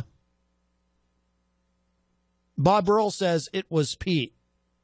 Oh, yes, Pete. Our friend Peter Cochran. Hi, welcome to Matt Connarton Unleashed. Is this Dr. John D. Rich Jr.? Hello? Hello? Hello? Hi. Is it is this John, John? Hey, hey, how are you? How are you? how are you doing? Okay. Haven't talked to you in. Are we uh, on the air? We are live on the air. Holy moly. I know, I'm I- back on the radio. I even have. uh I brought the air horn in especially for you because it's been so long. Okay. That's uh That's an exclusive air do horn. air horns make you think of me for some reason? Yes, I don't know what it is. I don't use the air horn for anything else. I only use it and will only use it going forward for when you join us on the show. Wow. All That's right. that's a special We'll air have horn. to get back into the regular rotation again. Yes, yes. have been busy. That would be lovely. And by the way, uh, before I forget, uh, do you uh, have you cast your vote, or do you want to cast a vote in our poll that we have going on online? Uh maybe. What's the poll about? Uh, the poll is who do you think is currently winning the ongoing war of words, this feud that has engulfed all of Washington, D.C., between President Donald Trump and the ghost of Senator John McCain? right now, now you laugh, but right now, the ghost of John McCain is crushing it by like ten to one in, in in this poll. I'm very happy with where we are. And he's been haunting the studio. well, I mean, I'm only laughing just because I don't believe in ghosts. So, like from a literal standpoint, I guess Trump would have to be winning because he's the only one that's actually saying anything. Oh, so you're voting for Trump? I, well, I mean, I don't know what more proof you need. I mean, uh, you I'm know, John McCain. See, I mean, clearly the ghost oh, of John is McCain. he there in the studio? He is here in the studio. Wow. I mean, you can't see him on camera because he's a ghost. But somebody. So what is what does he say about the fact that perhaps he's not a hero because he was captured? Does he have a retort for that? I have a clear record of bipartisanship. Oh, he's dodging the question there. he is dodging dodging the question there. Uh, that's yeah, uh, well, that's for it. He, he's a politician, that's for sure. You know, that's an interesting statement, isn't it? Those kind of remarks are very hurtful. Oh, there we go. Just took him a minute to get to it. You know, those kind of remarks are very hurtful, apparently. So even uh, even in the afterlife, uh, the ghost of John McCain is is still uh, very hurt by uh, President Trump's comments. He he won't rest until he's vindicated. Apparently, Apparently, that must be what it is. I'm going to have to uh, get one of my uh, ghost hunter, ghost chaser friends, whatever you call them, in here and uh, uh, do uh, do something about that because uh, That requires a cool hand at the tiller. yes, it does. Yes, it does. Ghost of John McCain. Was there a sale like on the, your favorite sound app? No, that's John uh, McCain quotes. or no, like no. Now look, here's what happened. So I, because I started this poll, uh, apparently I summoned his ghost. I, uh, and I've been, and I've been doing some reading. So I've been doing some research online, and it turns out anytime you have any sort of online poll or questionnaire or contest or anything uh, that uh, involves dead people, you do in fact run the risk of uh, piercing the veil, as they say, and uh, bringing Ah. forth an entity. Uh, I didn't know that. Uh, you know, I didn't know that uh, going in. I mean, I mean, I'm not saying I regret it. I don't want to hurt his feelings. Uh, he's been through enough. Well, it would be interesting then. I've uh, run into my fair share of Southerners who are still making the claim that the Civil War was not about slavery. So perhaps you could do a poll and summon the ghost of Abraham Lincoln to find out whether or not that was his intent. How exciting would that be? Here's my one concern about that, though. So, because I, don't know how this works. Like, what if what if the ghost of Abe Lincoln were to appear, but I don't recognize him because, like, I don't know if when you go into the afterlife, if you bring your beard and your big hat with Right. you. So he could show up here, and I might not know it's him if he doesn't have his beard and his big hat. Yeah. Well, maybe you could ask him how old somebody who was one year older than 86. Maybe you could say if Hmm. you met someone and they were 86 and then the next day it was their birthday, how old would they be? And then if he says four score and seven, Oh, then maybe that would, then you would know right. that it was him. That's a good idea. Because who else would answer that it. way? Yeah, that's true. That's true. Yes. Yes. Yes. The ghost of John McCain. McCain thinks, yeah, They're probably hanging out, you know. I mean, they were both Republicans. right? So, you know. Well, that's true, yeah. Yeah, so there you go. Is there a separate heaven for the Republicans? Oh, I well, I think heaven is for the Republicans, according to most of the Republicans I know. Like you, Oh, uh, okay. like you know, you get to heaven and you, you know, you, you you meet God, and he's he's got this big desk he sits behind with the the giant portrait of Ronald Reagan on the wall behind him, and a All right. big Yep. American flag. It's all very exciting. Are there any porn stars up there? Just, you know, in case. I would, uh, I would guess no. You wouldn't know? I, I, Or you would say no. I, I, I would guess uh, that there are not. Uh, No. Okay. oh, the ghost of John McCain No, says oh. no. McCain is saying no. Okay. Yeah, so there you go. There you go. So what is uh what is new with you, doctor? Uh, well, I mean, when I was do- coming on the show all the time, you would continually ask me about my book, and I would keep saying, oh, "We're still editing it; it's not out yet, or whatever." But now it's finally out. The book is out. for a couple of weeks. Excellent. Congratulations. The book is out. You can find it uh, you can go on my website and there's a way to order it through that. You can go on Amazon. Uh, it's on Barnes and Noble. Uh, it's also at the Library of Congress, but you Ooh. can't buy it from them. Right, right. Um, but uh, it the name of the so there are three books actually. The main book is called Positive Parenting. So you'd search that title, and if you needed to fine tune the search even more, my name is John D. Rich Jr. Yes. So that would come up. So that's the main book. And then there's another book that goes along with it that's like a workbook where over the course of the main book I have activities for you to do or journaling that I'm asking you to do to try to think about how your parents raised you and Mm. think about some behaviors that your child is exhibiting that you might want to address, etc. So that one is called Practical Parenting, and Okay. that's the workbook. And then there's a third book, and it's called How Did You Get Him to Eat That? and what that is, is so the main book walks you through a strategy for identifying a behavior that you'd like to see your child exhibit, and then how can you use some of the psychological techniques that I talk about to try to make that more likely to happen. Okay. So the eating book is an example. It's a small book that just takes that um, that issue. Like if if one of your goals as a parent is to raise a child who will make healthy eating choices, then it walks you through how you would go through those steps to try to create that outcome. Okay. Now, so when you say it's when you say it's three books, is it a, a three book set, or is it three books bound together in one book, or, or how how does that? Well, so you can, yeah. So the main book is uh, the print version is twenty dollars. The ebook is ten dollars, and then the workbook is, I believe, sixteen, uh, and then the smaller book is ten. oh, okay. But you don't have to buy them all together. You could buy just Oh. the main book if you wanted to, or you could buy the book and the workbook, which would probably be my recommendation. And then if the eating one appeals to you, then that's also, you know, you can tie them together into a bundle, but you don't have to buy the whole bundle. Oh, cool. Okay. All right. Very cool.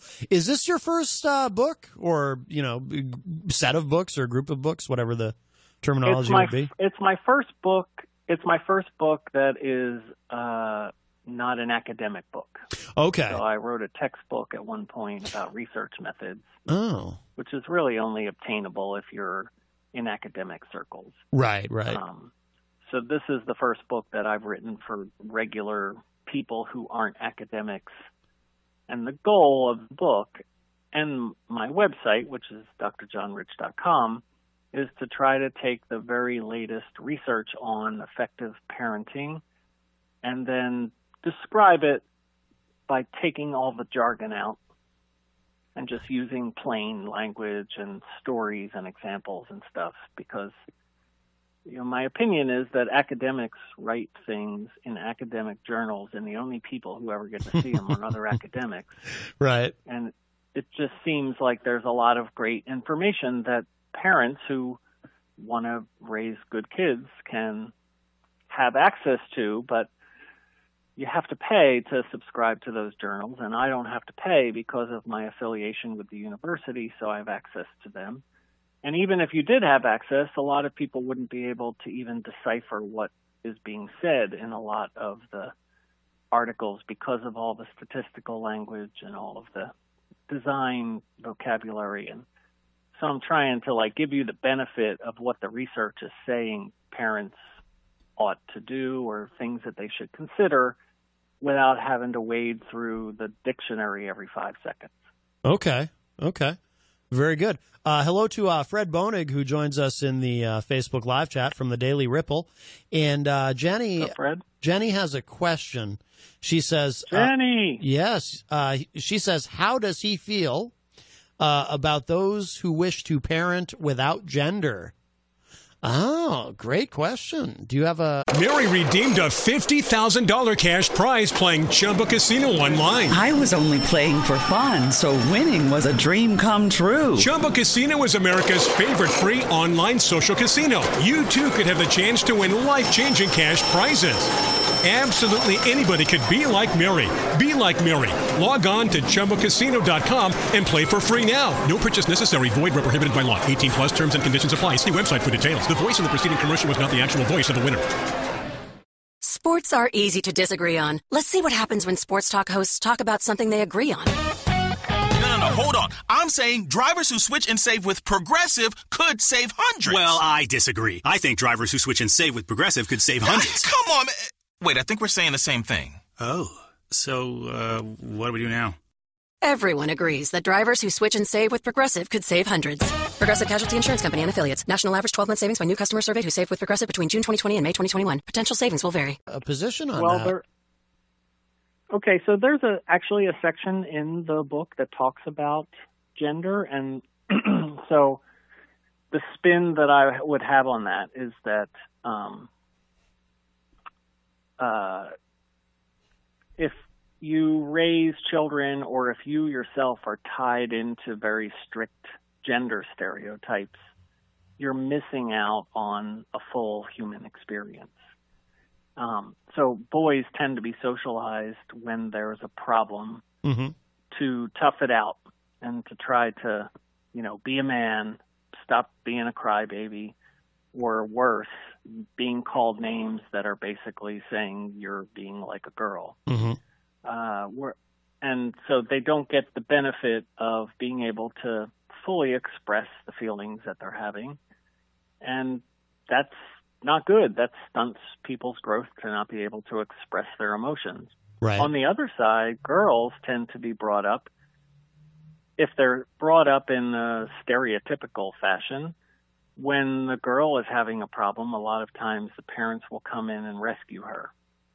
They don't necessarily try to uh, work through the problem and ask her to be brave and courageous and try to figure out a solution to it, but instead they jump in and you know treat her with kid gloves, and so as a result, she's allowed to express her feelings, but she doesn't get the benefit of what the boys are being taught. And it seems like both of those are important. We Mhm. need kids to learn to face up to their problems and to be courageous, and also to be allowed to express the feelings that they're having along the way.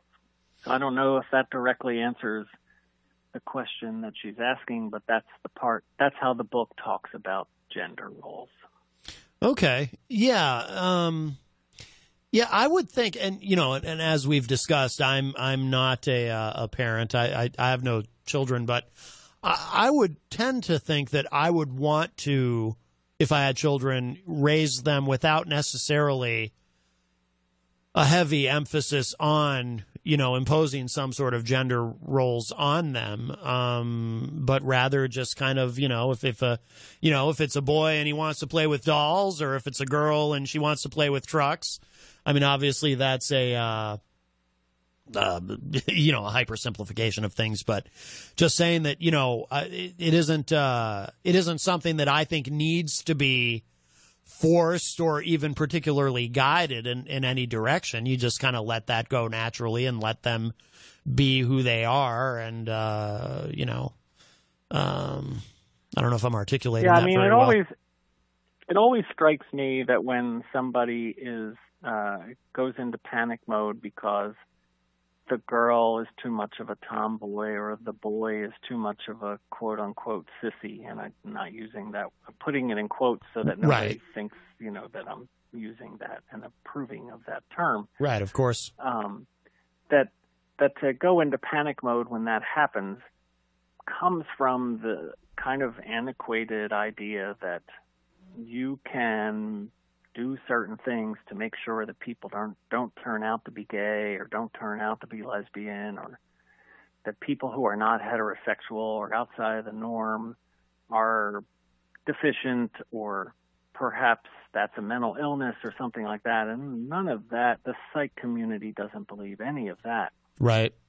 so uh, there's no reason to be worried about a boy who's playing with dolls because not necessarily attracted to dolls because Right. he wants to come out of the closet. Right, right. He's using his imagination and the dolls are there.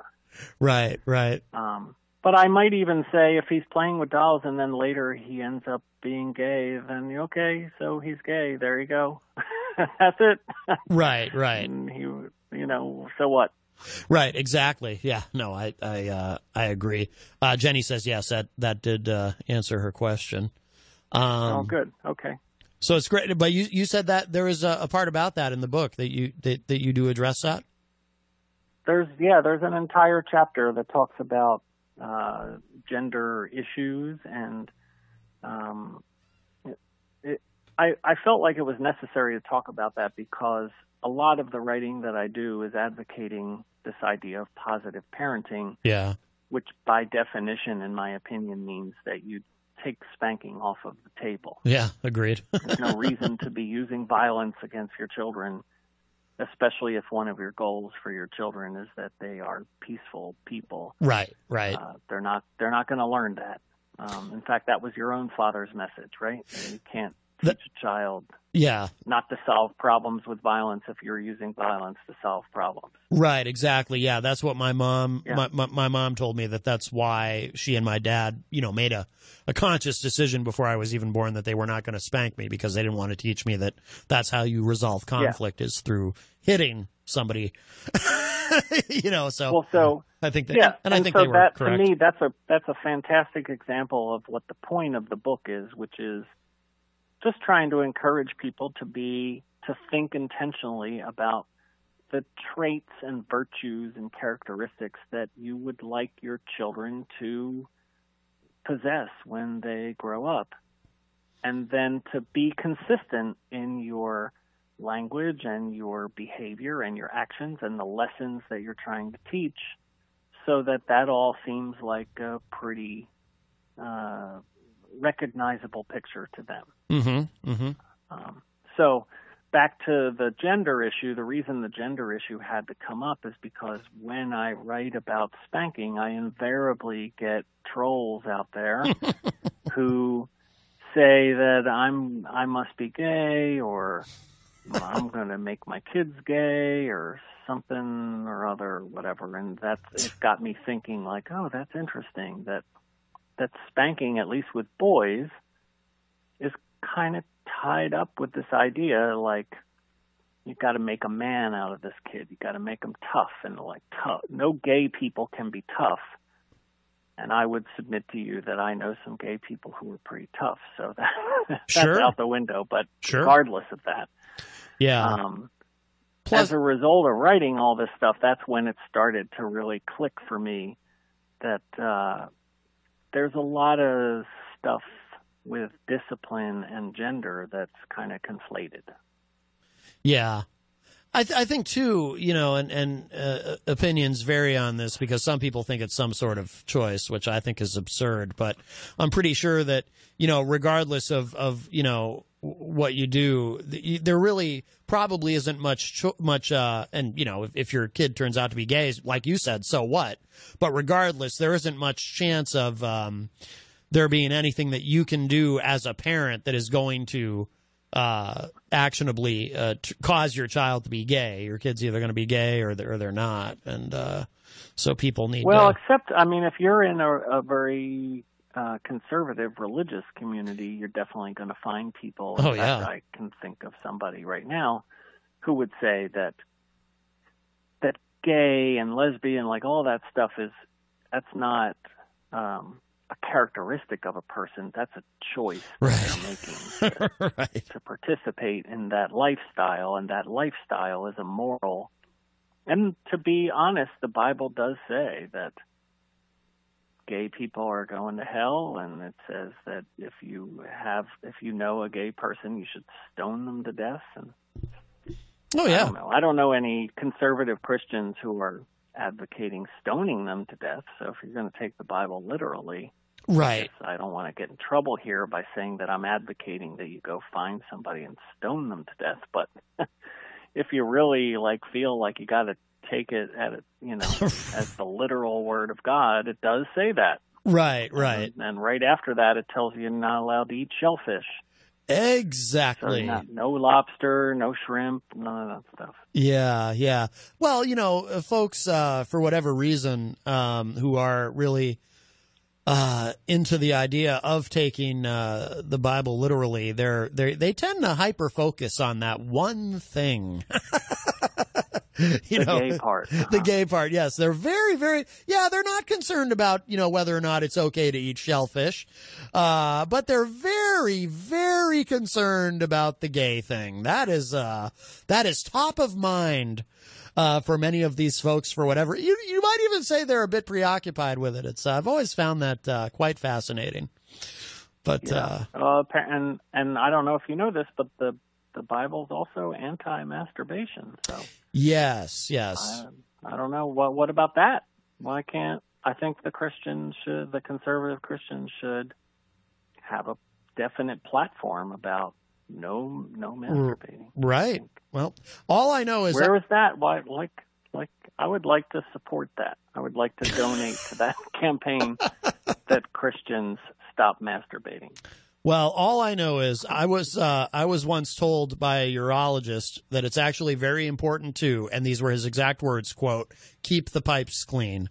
Uh, for your health and, and, and, and to avoid and, Well- and actually to help and, and this is documented uh, to help avoid uh, prostate issues like uh, prostate cancer for example you, you're less likely to get it apparently if you quote unquote keep the pipes clean so but and yeah so this is this is the only reason that you do it, I imagine, right? It's, you're Who just said- following doctor's order. Well, I mean, if you know, uh, we don't want to. That's that's for the other. That's for the other show that I do. That's that's for Matt Connarton Unsheathed, and uh, Oh, that's okay. a that's a very different show, and and and it's only available on the dark web and uh, not here on uh, FM radio. And I and I am legally prohibited from telling you how to find it. So, but that's oh, yeah, but yeah, but that's for. Can I ask?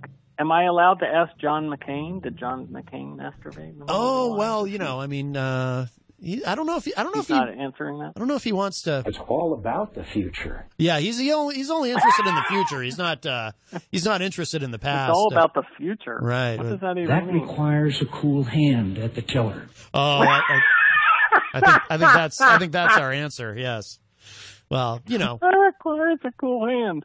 talking Oh, to uh, talking to the ghost of John McCain, it, it's it's kind of like using a Ouija board. You don't get the answer you're looking for necessarily every time the first time. Sometimes you got to be a little bit patient. Well, that requires a cool hand. It's pretty perfect. That's great. yes. Yes, a cool hand at the tiller. Apparently, that's what he called it when he was uh, with us. But uh, so what?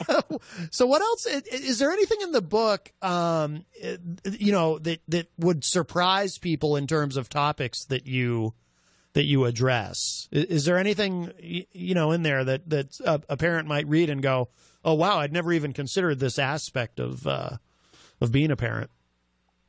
Oh boy, well, I don't know. I mean, that would be kind of. uh I don't know that I'm saying anything that parents haven't heard before, Yeah. but I'm. Uh, so I I feel like what differentiates me from a lot of the parent bloggers who are out there in the space is that I'm actually a psychologist and I'm talking about the latest research. A lot of the bloggers are just kind of like complaining about their kids or making jokes or Mm. doing memes or whatever. Mm-hmm. And so I'm trying to provide a more substantial basis for why a person might choose these strategies that I'm providing. So, I mean, am I am I say am I going to say anything where someone says that's never even crossed my mind? I I don't know. I mean, Yeah. Yeah.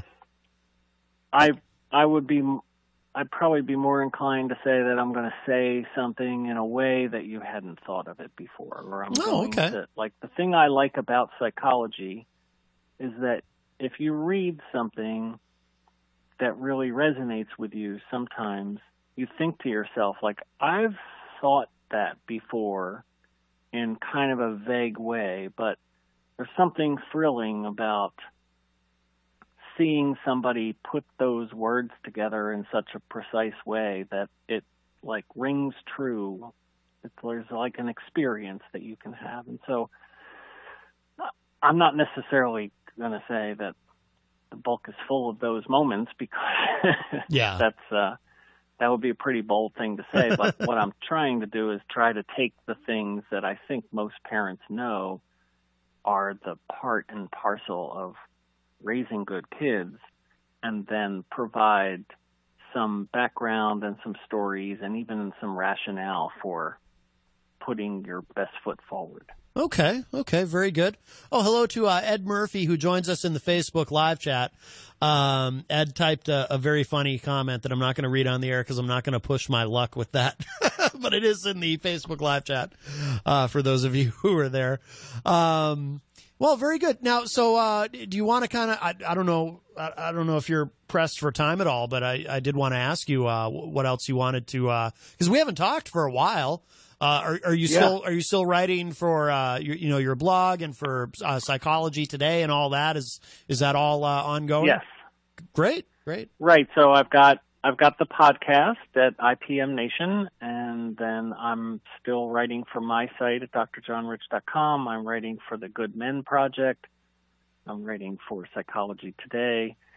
It seems like I have a foot in the door to start writing for a site called Psych Central, which is the Hmm. American Psychological Association's main page, um, and Manchester Inklink, which Yes. You know that column is still being updated.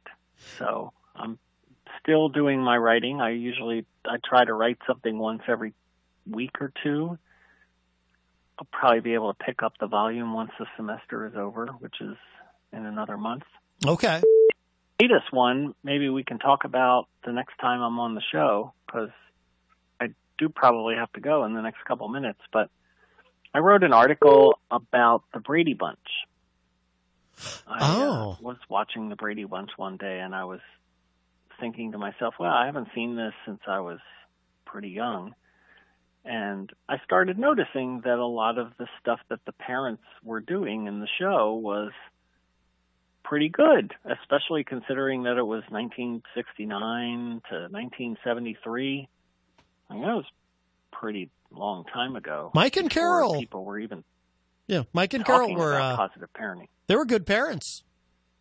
Yeah, they were pretty good. I mean, there are certainly episodes where they have some strategies that are more like trying to make the kid feel guilty, or right. uh, there are times where they they're not quite understanding what's going on, or they give some pretty poor advice. But for the most part, um, the show is a pretty good model of the kinds of things that you were looking for. So I wrote this article about a particular episode of the Brady Bunch. You can find it on Manchester Inklink or you know any of the other places that I mentioned. And then I broke it down and I was like, this is what the parents did. Like, here's the situation and here's what the parents did. And like, here are four things that I notice as a psychological researcher that the parents are doing right. And I focused on that. And within a couple hours, I got an email from Lloyd Schwartz, who is the son of Sherwood, who was the producer of the show. He also produced Gilligan's Island and a couple other things before that. Um, and Lloyd produced the last two seasons with his father. Oh, And he got in touch and said, "Um, you know, that's I, I like the article, and a lot of people think that the Brady Bunch is kind of a joke, but there was some intentionality about the show trying to have, you know, good parents who were raising good kids and Yeah. so I invited him to be on the podcast, and his uh, my interview with him just went up uh, last Friday. So Yeah. Yeah. anyone wants to check that out, that's ipmnation.com, and then if you just go to slash DJN for Dr. John's Neighborhood, that's the name of the show, then you'll see it there at the bottom. Um, that's probably the easiest way to advise people on the radio to find it. But I interviewed, I got to interview Lloyd Schwartz about it. He gave me all sorts of background information about the show. He was the one that threw the football into Marsha's nose in that very famous episode where Oh, oh, you have that. yes. Great. Yes. Um, so Marsha, there was, Marsha, you know, there's some like behind the scenes information that he provided, and they're actually doing a renovation show now. I don't know if you know that, but Who is? like on HGTV. It's coming out in September, but they're Oh. they're filming it now. Okay. Where they bought a they bought a house in California and then they're renovating it to look like the actual Brady house from the show. Oh, really? Yeah, and then some of the cast members are are there, you know, in the episode and everything. So, yeah.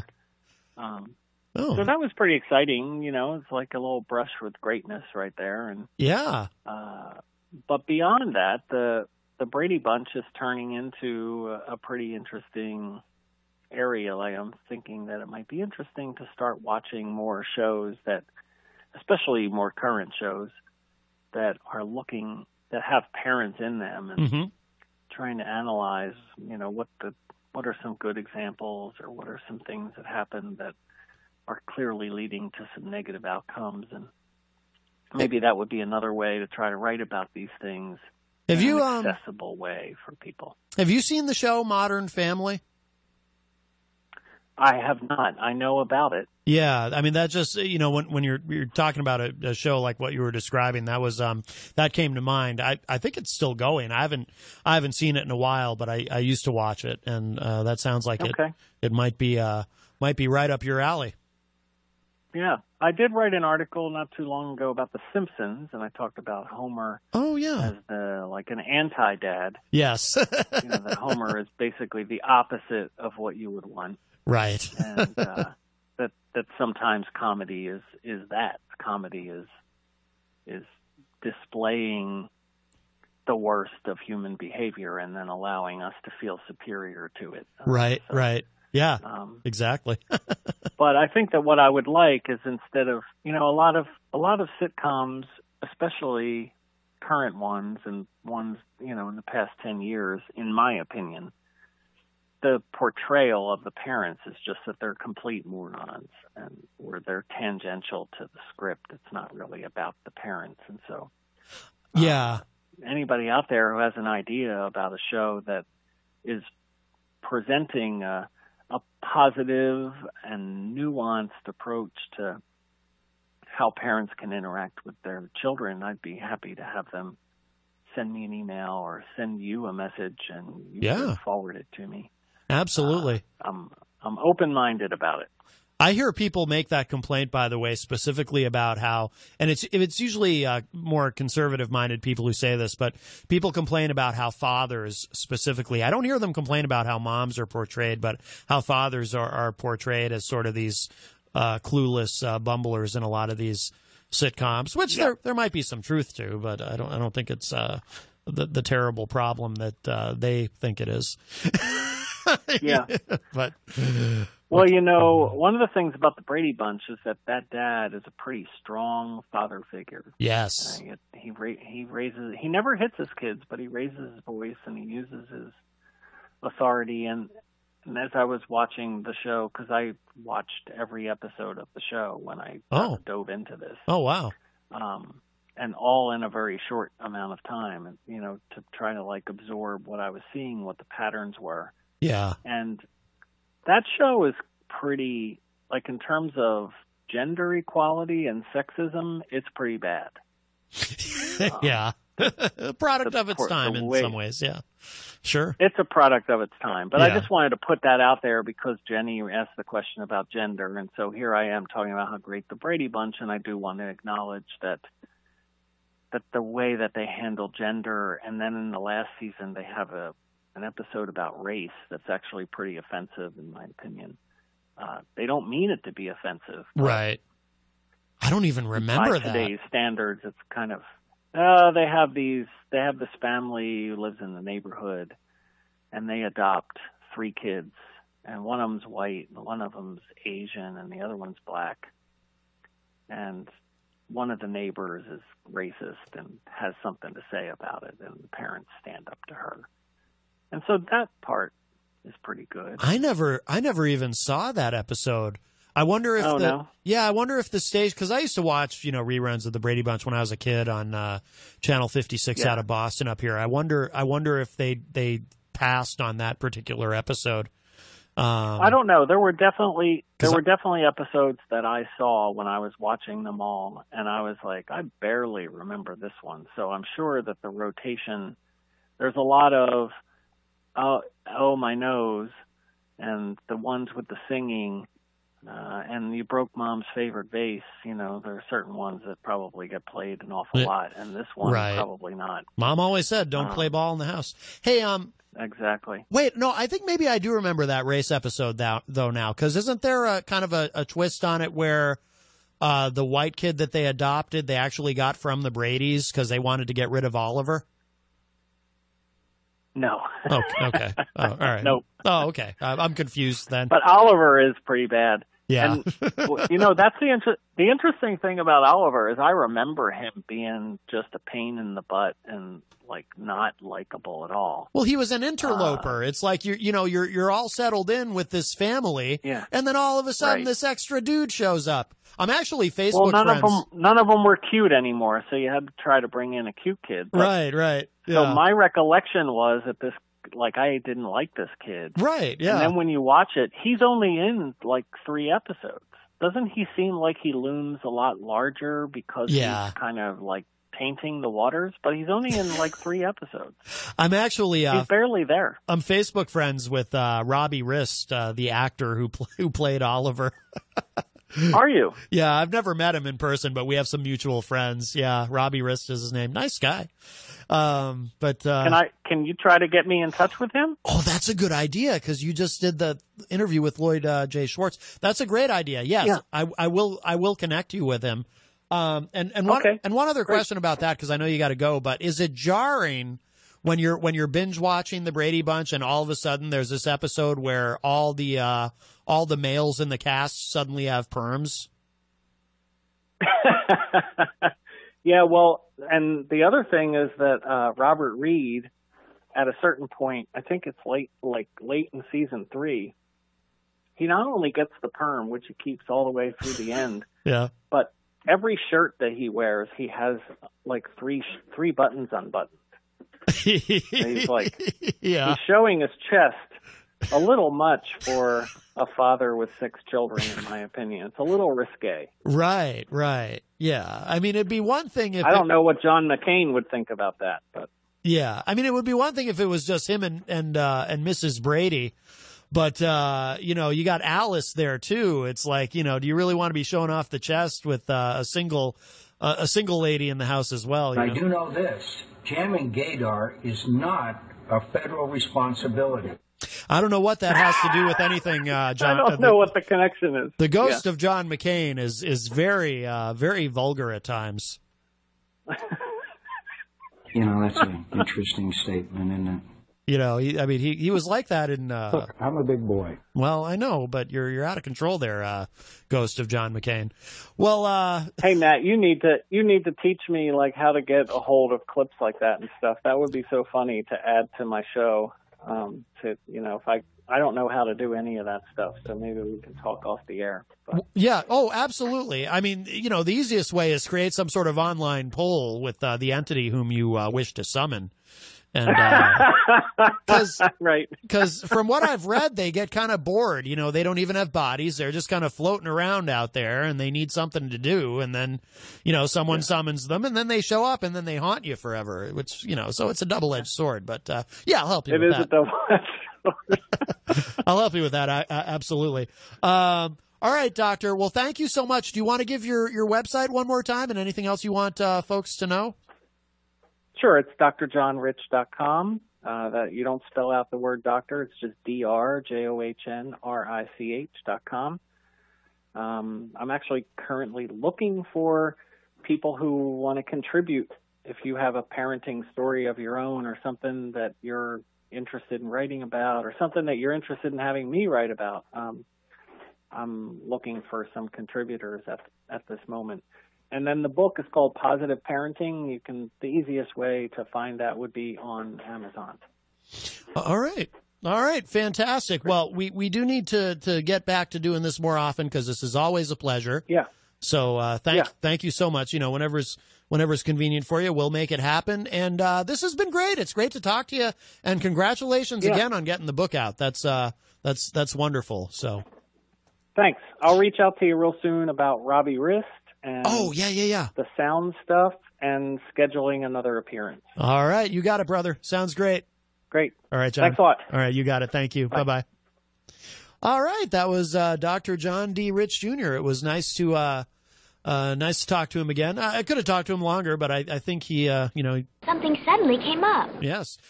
So there you have it, uh, Dr. John D. Rich Jr. and uh, the ghost of John McCain and I all hanging out together. That was a lot of fun.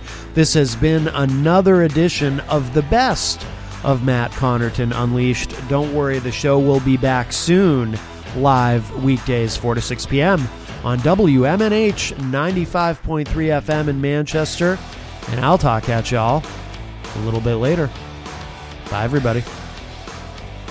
Something suddenly came up.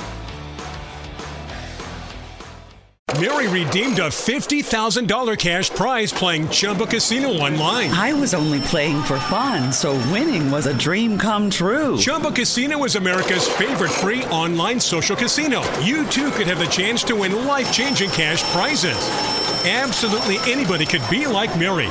Be like Mary. Log on to ChumbaCasino.com and play for free now. No purchase necessary. Void where prohibited by law. 18 plus terms and conditions apply. See website for details. The voice in the preceding commercial was not the actual voice of the winner.